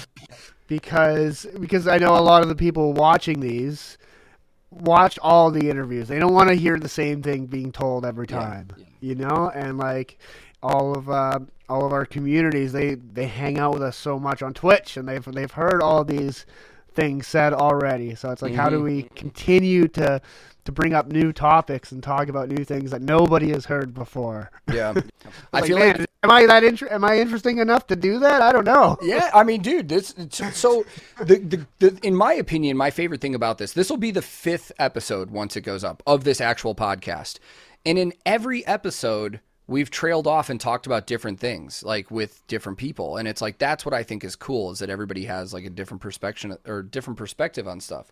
Mm-hmm. You know, even though I had two members of Sabaton, I got wildly different perspectives and answers on a lot of the things we talked about, and that's what's really cool. For sure. Like, I mean, we like, barely even talked about music or Unleash the Archers at all. yeah, I mean, and this, which is which is fine. Yeah, and I'm sure it was the same with the Sabaton guys. Like, I'm sure you went, you dived far off the path yeah, we we definitely spent some time talking about stuff because there was like the new Sabaton music video. I had to talk about this because they recorded basically almost underwater. Like they were standing in water that was up to here on them, but they were playing all their instruments. So I was oh, like, more instruments. Uh, that's what I was like. I gotta know. Like I have to know about this. were those replicas that like Ibanez and ESP sent to you guys, or were those the real instruments? And Joakim was like, no, those were those were real instruments that we've used at shows live that were just near the end of their life, and the guys were getting new guitars, and they're like, fuck it, let's just use them. And I was like, damn, damn. Good giveaways. yeah, right. These guys get it, should get on Twitch. I don't think they need to. No. but dude, enough. I wanted to ask you uh, actual an actual question. Um, so one of the things that Vicky and I were talking about again was Twitch, and she was telling me about what Twitch has allowed her to do as a as a music as a musician and stuff like that. How has Twitch helped you overall? Um, just just being a musician because you get to play on stream, you get to meet new people, new fans, while also making a little bit of an income from it. And I imagine that's got to help, especially from the musician standpoint. Oh, dude, it's been a absolute game changer. Like yeah, yeah. in in every facet of my life. Uh, before Twitch, um, I was still working a fucking a normal nine to five job, and uh, after the release of Abyss, I was like, okay, I can uh, I can go down to like working two days a week, and I've got like enough money that I could, I can start doing Twitch, and then hopefully like I can build that up, and and maybe kind of transition to doing this full time, and that is exactly what happened. Mm-hmm. You know, Twitch Twitch blew up. Uh, I was able to fully quit my job, and uh, it has allowed me to become a full time musician. Yeah. Right. So it's been a, an absolute game changer. Um, because the, the income from the band was like, all like if I was a single man without a you know a, a five person family, um, sure I could probably make it work, but it was never quite enough, right? Um, mm-hmm, mm-hmm. But uh, but now mixed with everything else, it's it's uh, yeah, it's an absolute game changer, and um, it's been it's it's just been nothing but a, a win-win because mm-hmm. I've never felt a more closer connection with our fan base than now that you know it's like I actually know all these all these members of our you know of our family of the UTA family you know? It's like it's a community and I don't just know them as as like okay we sold like you know our our pre-sale for the albums did like X amount. Of, they're not just numbers anymore. You know, it's like these people are like genuine friends mm-hmm. that we, we we all talk outside of Twitch, and we become you know very close friends. And it's like this uh, a very personal experience, and it makes me a better musician, uh, a better person, because I'm I'm having to one um, be online, be present, uh, five, six days a week, however, however many times I want to do it. And, uh, dude, it's, yeah, Twitch has absolutely changed my life. Yeah. That's awesome, man. Because I feel like people do have the misconception that anybody in a band is probably making enough money just because they're in a signed band. But as we've talked with a lot of other musicians, that's not the case. I mean, Vicky, hmm. for example, said damn near the same thing as you because she's like, yeah, the income from the band is is there, but it's like we're the size band where we also have to work other jobs.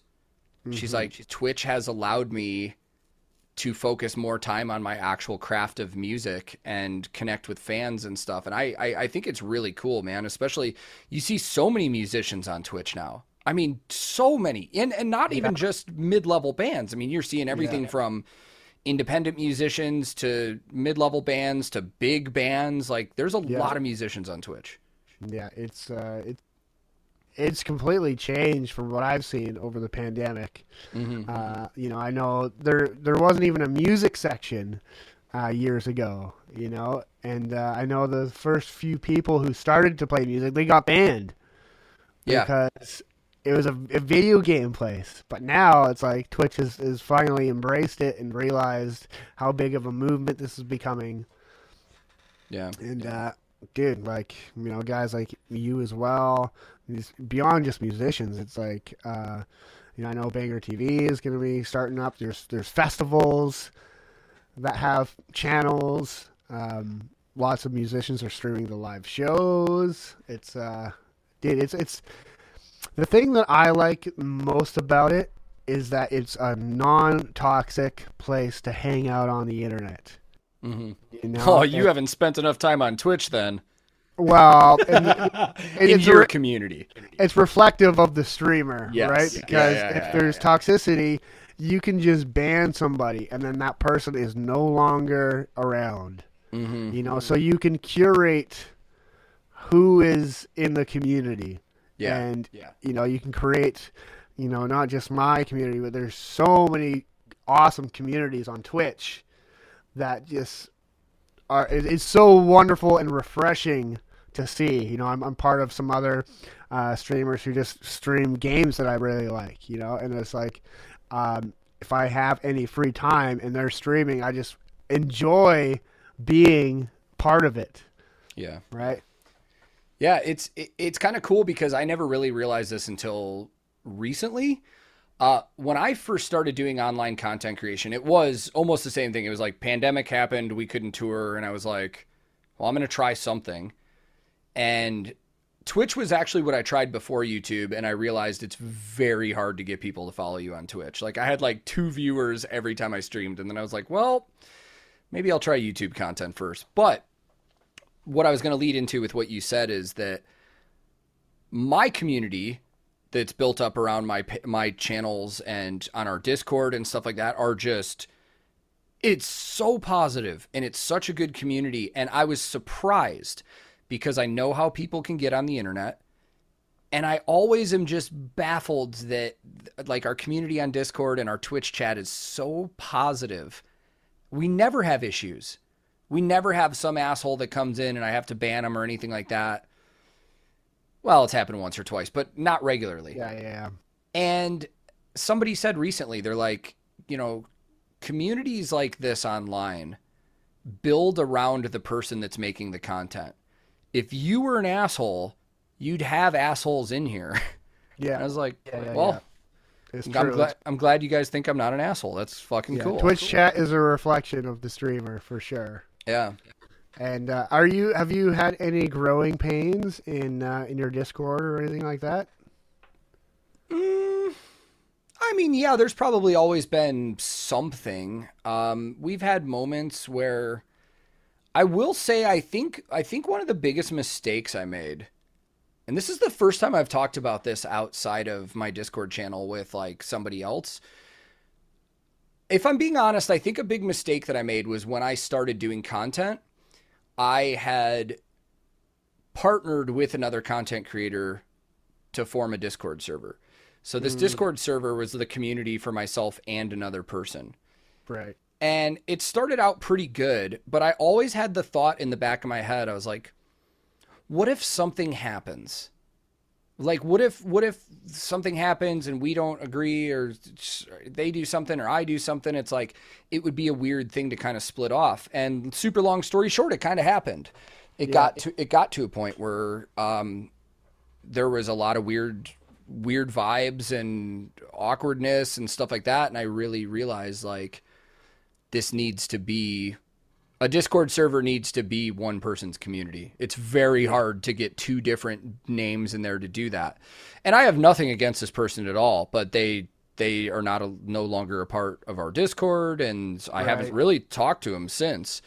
Mm-hmm. Um, but other than that, that's just Discord specific. In terms of YouTube and, and Twitter and stuff or Twitch, yeah, man. I mean, growing pains for me on Twitch were a lot of figuring out what I need um because i don't know a lot of, i i dude i never knew anything about video editing or or anything like that before i started any of this um youtube's biggest growing pain for me was how to deal with labels and publishers actually because right. as you're aware anytime somebody uses your music on YouTube, if the YouTube algorithm catches it, you're getting a copyright claim, a block, a strike, something. Something's going to happen.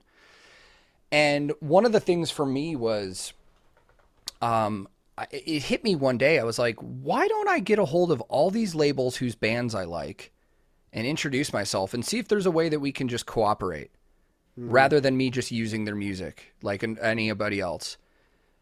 And once I started getting responses from the labels and working in cooperation with them, like for the record, like the labels don't pay me. They've never paid me a dime. But what they will do is if they ask me to do a reaction to a new release, they'll they'll drop the copyright claim on it. Mm-hmm. Once that became a thing, content creation has felt has felt so much more free in terms of I'm never going to worry if I'm going to get a block or a strike on any of my videos or stuff like that. But that is one of the reasons why I only do bands from specific labels on my channel is because I mean dude, there there are a couple publishers that I, I, know off the top of my head if I do any of their videos, it's getting blocked or getting striked. No yeah. no question. And what's the point of putting in all that work Exactly. For nothing. Have the video exactly. Even... And it's like I don't even care if it gets demonetized. That's one thing. But if my normal edit for a video takes about four hours because yeah. you've seen my videos. I put in the facts, I do research on what's going on. It, it's a long edit. And it does. It feels infuriating if I edit a video and put so much time and effort into it and I'm super proud of it. And then I upload it on YouTube and it's like blocked worldwide. Yeah, yeah. Like, oh, well, there goes half of a day of my life. Yeah, and and it's happened with a lot of big bands that I actually like talk to now. I mean, dude, early on on my page when I would try and do like Sabaton or something, all my videos would get fucking blocked. Yeah but ever since I've actually like introduced myself to their to their label and stuff like that. So growing pains in terms of stuff like that for me were more that. It was more learning like treading the waters and learning how I'm going to find my groove and turn this into like an actual I wouldn't say business model, but figure out the right way to do things. Yeah, like a well-oiled machine. Yes. You yeah. You got yeah, yeah, a formula that works. Yeah, for sure. Yeah. Um, but th- what I've seen, especially my community and from yours, because I spend a lot of time in your Twitch, like the generosity of people sometimes is still astounding to me because we don't we don't necessarily charge for our content. No. I don't paywall any paywall anything. But people are still willing to donate or sub or stuff like that. And it's just it's it's a very humbling and rewarding feeling at the same time dude. It's it's it is seriously unbelievable. Mm-hmm. The the support of uh, of the metal community. Yeah, absolutely. It, it, it, blows my mind. You know, I, I never once thought that uh, I would start Twitch and, and be able to do it essentially full time. Yeah. You know. Yeah. Well, it's you know for you like you know, I started to do it. I started to stream like a couple guitar performances live on Instagram, and then people were like, "Oh man, like you can have a better setup if you do it on Twitch. Like you can have like proper inputs and cameras and stuff like that." I was like, "Oh, okay." Like it was more about like putting on like a good performance, and then and then the support came. It was like, "Holy cow!" Like, okay, maybe I'll keep doing this. yeah. I mean, and, and for me, as somebody who watches your streams, like as a fan and as a viewer, it's entertaining as hell, man. I mean, think about the technology where we're at now, or think about, let's say, even just 15 years ago. Nobody could get the behind the scenes look at their favorite bands like they're able to now. People yeah. get a peek into your life and see you at home off the stage.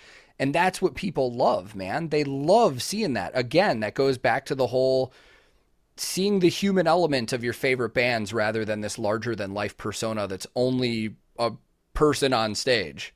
Yeah, yeah. I think the uh, the whole perspective or like stereotype of of like rock stars have, has completely changed over the past 20 years where it's it's no longer this like fictitious uh, figure that shows up like once in a blue moon on a stage and it's like this like yeah larger than life it's like um, like Trent Reznor had um, uh, his theory, the the thousand true fans theory. You know, it's like instead of having a million fans, it's about having like a, a very small, close, tight group of fans where it's like you open them up into your life and it becomes something more personal. mm-hmm. uh, and that's kind of like the, the the day and age we live in, where I I think it's it's more uh, powerful to to do that than to just like stay behind closed doors and like pop out every now and then. Because um, people like to see, you know, I think people can relate to you a little bit more if you show them that you're not always perfect, and that's um, I think that's a hard thing for some musicians to uh, to come to grips to going to Twitch is because you know it's not always this refined performance that you're that you're playing for everybody. You know, you're you're spending a lot of time on there, sometimes learning something, and people see, oh, okay, this, this guy does make mistakes. Like, yeah, you know, people always like you know that's the downfall of social media. It's like everyone always sees the final product. You know, the edited image, the edited music video, uh, the set on stage that you've rehearsed for months or years. Some of these songs, and like mm-hmm. you come and you play it perfect. It's like, and that's not reality. You know. yeah. So, and that's why I like watching people like you and uh, Dean from Archspire, Adam from Lorna Shore. Like, Dean is one of those that I always like to use an example because that's what he does in his streams. Like you'll see him mess up all the time and he'll just laugh at himself about it. And I actually think that that's a very important thing especially for young aspiring musicians to see because if they just see polished finished products they might get the sense that they never they can never accomplish that. They, they can never get to that level. But if mm-hmm. they see their heroes and their idols that they like look up to in the musical world make the same mistakes that they do, they're like, "Oh, it's okay if I make a mistake." Like, yeah, like, you know, yeah. And the thing is, you know, it's it's a it's a metaphor for real life as well as guitar playing. But if you're not making mistakes, then you're not progressing. Mm-hmm. So you're not trying something new that you haven't done yet before. Mm-hmm. You know, so and in order, you know, it's like, yeah, you want you want to be playing things properly, but if you're not trying to play something out of your comfort zone to to grow and become a better player, which involves doing something you haven't done before, playing something you haven't done before, which inevitably you're going to make a mistake in the process of getting it down or you know in life if you're if you're trying to uh, achieve something you haven't achieved before. If you're trying, um, you know, a new job, a new skill, a new passion, if you're trying to pursue something that you haven't done before, it requires you to do something you haven't done before, which, you yeah. know, you're bound to make some mistakes to figure it out. And you got, you know, I think people need to realize that that is okay and that's part of the process. You yeah. have to make those mistakes. Mm-hmm. And it is. And that's, you know, I've talked about this with a couple other musicians on the podcast too, but it's like one of the things on YouTube right now is like you see so many guitar playthroughs and drum playthroughs and vocal one takes and stuff that are are very much edited to perfection. And that's that's why I think the Twitch element where you have to play live and on the spot has helped uh, music a ton because all these videos on YouTube where, you know, you keep getting different camera angles and stuff like that and stuff like usually on YouTube what you're getting is somebody recording a perfect recording and then yeah. just playing over it. Like that's yeah. sadly that's really what YouTube is. Now to those people's credit, YouTube is about the performance and having a good video and stuff like that. So I'm not really hating on them for it, but a lot of people watch those videos thinking that like, oh damn, this person is that good that they can rip this ridiculous song and solo in one take flawlessly, and that's 99.9% of the time that is not the case. Yeah. Yeah, and even those takes are usually edited slightly. Yeah, yeah, yeah. yeah. It's like I when I I only have a few bass playthroughs on my channel and I can honestly say that the ones that I did were one take because there was something in my head where I was like I have to do this in one take, otherwise, I'm not being honest. And I do have a couple different camera angles that I switch back and forth to, but those those bass covers on my channel are one take. But I realized that nobody that watched that gave a shit that it was one take. No, they just no, want to hear no. the the polished finished product. Yeah. So, well, dude, I know you're on a time schedule because you've got family stuff to do, and we got a couple minutes. But before um, before I get you out of here, I just wanted to check. I know that you guys, you know, finished up some touring and stuff. Do you guys have anything um, coming up anytime soon? I didn't see anything announced, but is there anything you're looking forward to? Uh, right now we're are we are just working on the new album. Oh. So that is the plan for the rest of the year. We uh, we're starting to book some things show wise for 2023, more later in the fall. Uh, but like I said, we kind of go into these seasons of um, of focus, and right now it is it is on the new album. Uh, Nick just flew out here this week to to do some songwriting with us as well. Uh, we just got uh, well, I don't know if I'm allowed to really share that, but we just some, uh, let's just say we got some info from Brett that helps direct some of the music. cool, cool. So, so things are starting to kind of slowly come into play. We're kind of coming off of a, a bit of um, uh, a time away from each other, and uh, things are going to be ramping up here pretty quick. Cool. Um, this month has been pretty busy for me for like other performances. I've got Hyperspace Metal Fest coming up next weekend, which Andy and I's old band Archon Legion is doing a reunion for. Oh, that's awesome! And then, awesome. And then I'm also uh, playing guitar for Dire Peril, a U.S. power metal band. So, uh, and then I did Lords of the Trident last weekend. So once this month is done, then we I, I personally can kind of focus more just on the new album uh, for the rest of the year. And then, um, yeah, there's already some things being booked for 2023 that are really uh, big and exciting that will have to be announced later on. Yeah, for sure. Uh, yeah, for sure. I know there's going to be a uh, an Apex earbook coming out. So we did an earbook for Abyss uh, which is like um, you know a big hardcover book with like the the chapters of each track actually like written out the chapters with uh, cool artwork and studio footage and things like that. So we're putting together an earbook for Apex because we didn't release one for that when we released Apex in 2017. So a few things like that are going to kind of be coming out to keep people uh, interested over the time that we spend writing, but yeah, man, new album is is the main focus. We we want to get that finished, written, recorded, and then we're gonna be doing the the touring cycle again. Hopefully, with the the whole world opened up.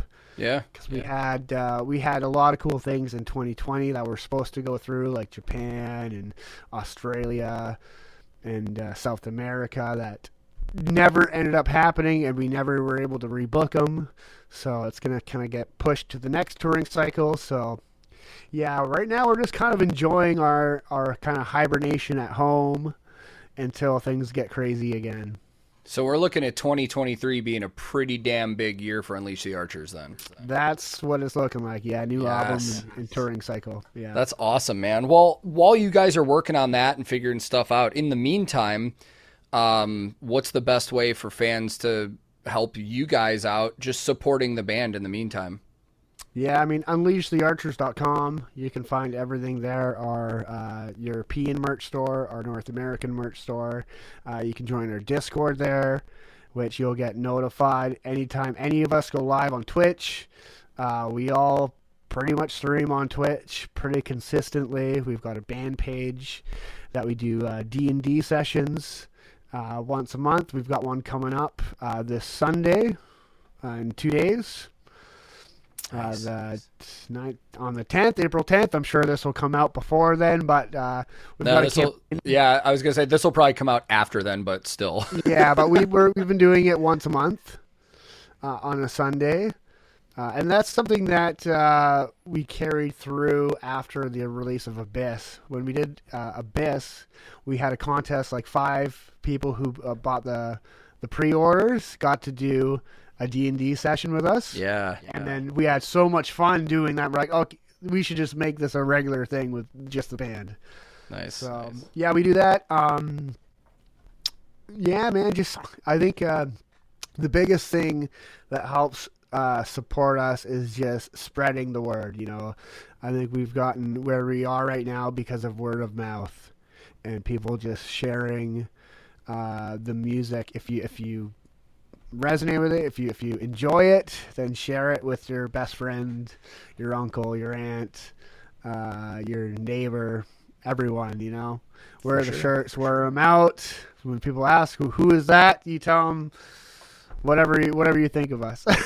yeah, for sure, man. Well, speaking of spreading the word for anybody that's watching this on YouTube, I'll have links in the video description with you know all all your guys' social medias and your Twitch and stuff like that. And for anybody that's listening to this in podcast form, uh, unleashthearchers.com, all the information that you need on the band, their merch stores, their touring schedule, their social medias, all of that's on there. Grant, I cannot thank you enough for being here and being open and honest and having some good conversations. This was fun, man. Dude, thank you, man. Anytime. You you ask me if I want to come on anytime, I will make uh, a chunk of time available for you. Well, as long as Zoom, uh, we might have to do it again if Zoom decides to fuck up all of this when I go to edit it. But I think I think we'll be good though, man. But seriously, man, thank you very very much for your time. It's always great to talk to you, and have a great rest of the day doing whatever you're doing. And I'll talk to you very soon. Much love, dude. Thank you so much. See you, man. So, to anybody that's still listening or watching the video on YouTube, Thank you for making it this far. Obviously, you heard we had some audio issues, some technical issues, and I apologize if that was difficult to listen to. But like I said going into this, I felt as though that this was a conversation that needed to be heard regardless of how it sounded. And I hope that everybody really enjoyed this, man. You know, I've really got to thank Grant for being able to be open and vulnerable and honest in some of those moments and some of the things we talked about, man. It's not easy as somebody that also has had addiction issues in their life, it's not easy to talk about these things and be open with other people about it at times. You're afraid what people are going to think, you're embarrassed, you're scared. And the fact that we were able to talk about this openly was just amazing to me. That's the only way I can really describe it. So, I hope a lot of you guys enjoyed that, man. And, you know, for those of you that already know Grant, you probably follow him on social media. But for anybody that's listening to this and wants to know more about Grant or see him more, you can check out his band, Unleash the Archers, which is just one of his bands. He has many. He also streams regularly on Twitch. His streams are highly entertaining. He plays a lot of guitar. Every now and then he's working out and pumping iron. But I'll throw links to all of his stuff in the description of the video if you're watching on YouTube, where you can go check out all of his stuff. And again, once more, thank you to Grant. That was fantastic. Maybe we'll have him back again to attempt this without any of the audio issues, but it was just great all around. So, that's enough from me. Before we wrap up, thank you to all of you that are watching, that are listening. You can follow me on tons of different social media platforms. My handle on everything is at Tank the Tech. You can follow me on YouTube. I stream on Twitch, and I've got a bunch of other stuff. And again, if you're watching on YouTube, I'll throw links in the description of this video. For the next episode, episode six of the Back Lounge podcast, We've got Alex from the UK based metal act Malevolence, man. And this is an interesting one because we don't know each other. We had never met each other before we did the podcast, but we got along right away, man. And we had some fun conversations. So be on the lookout for episode six. Thank you to everybody for watching and listening. And I will see you again very soon for another episode of the Back Lounge podcast.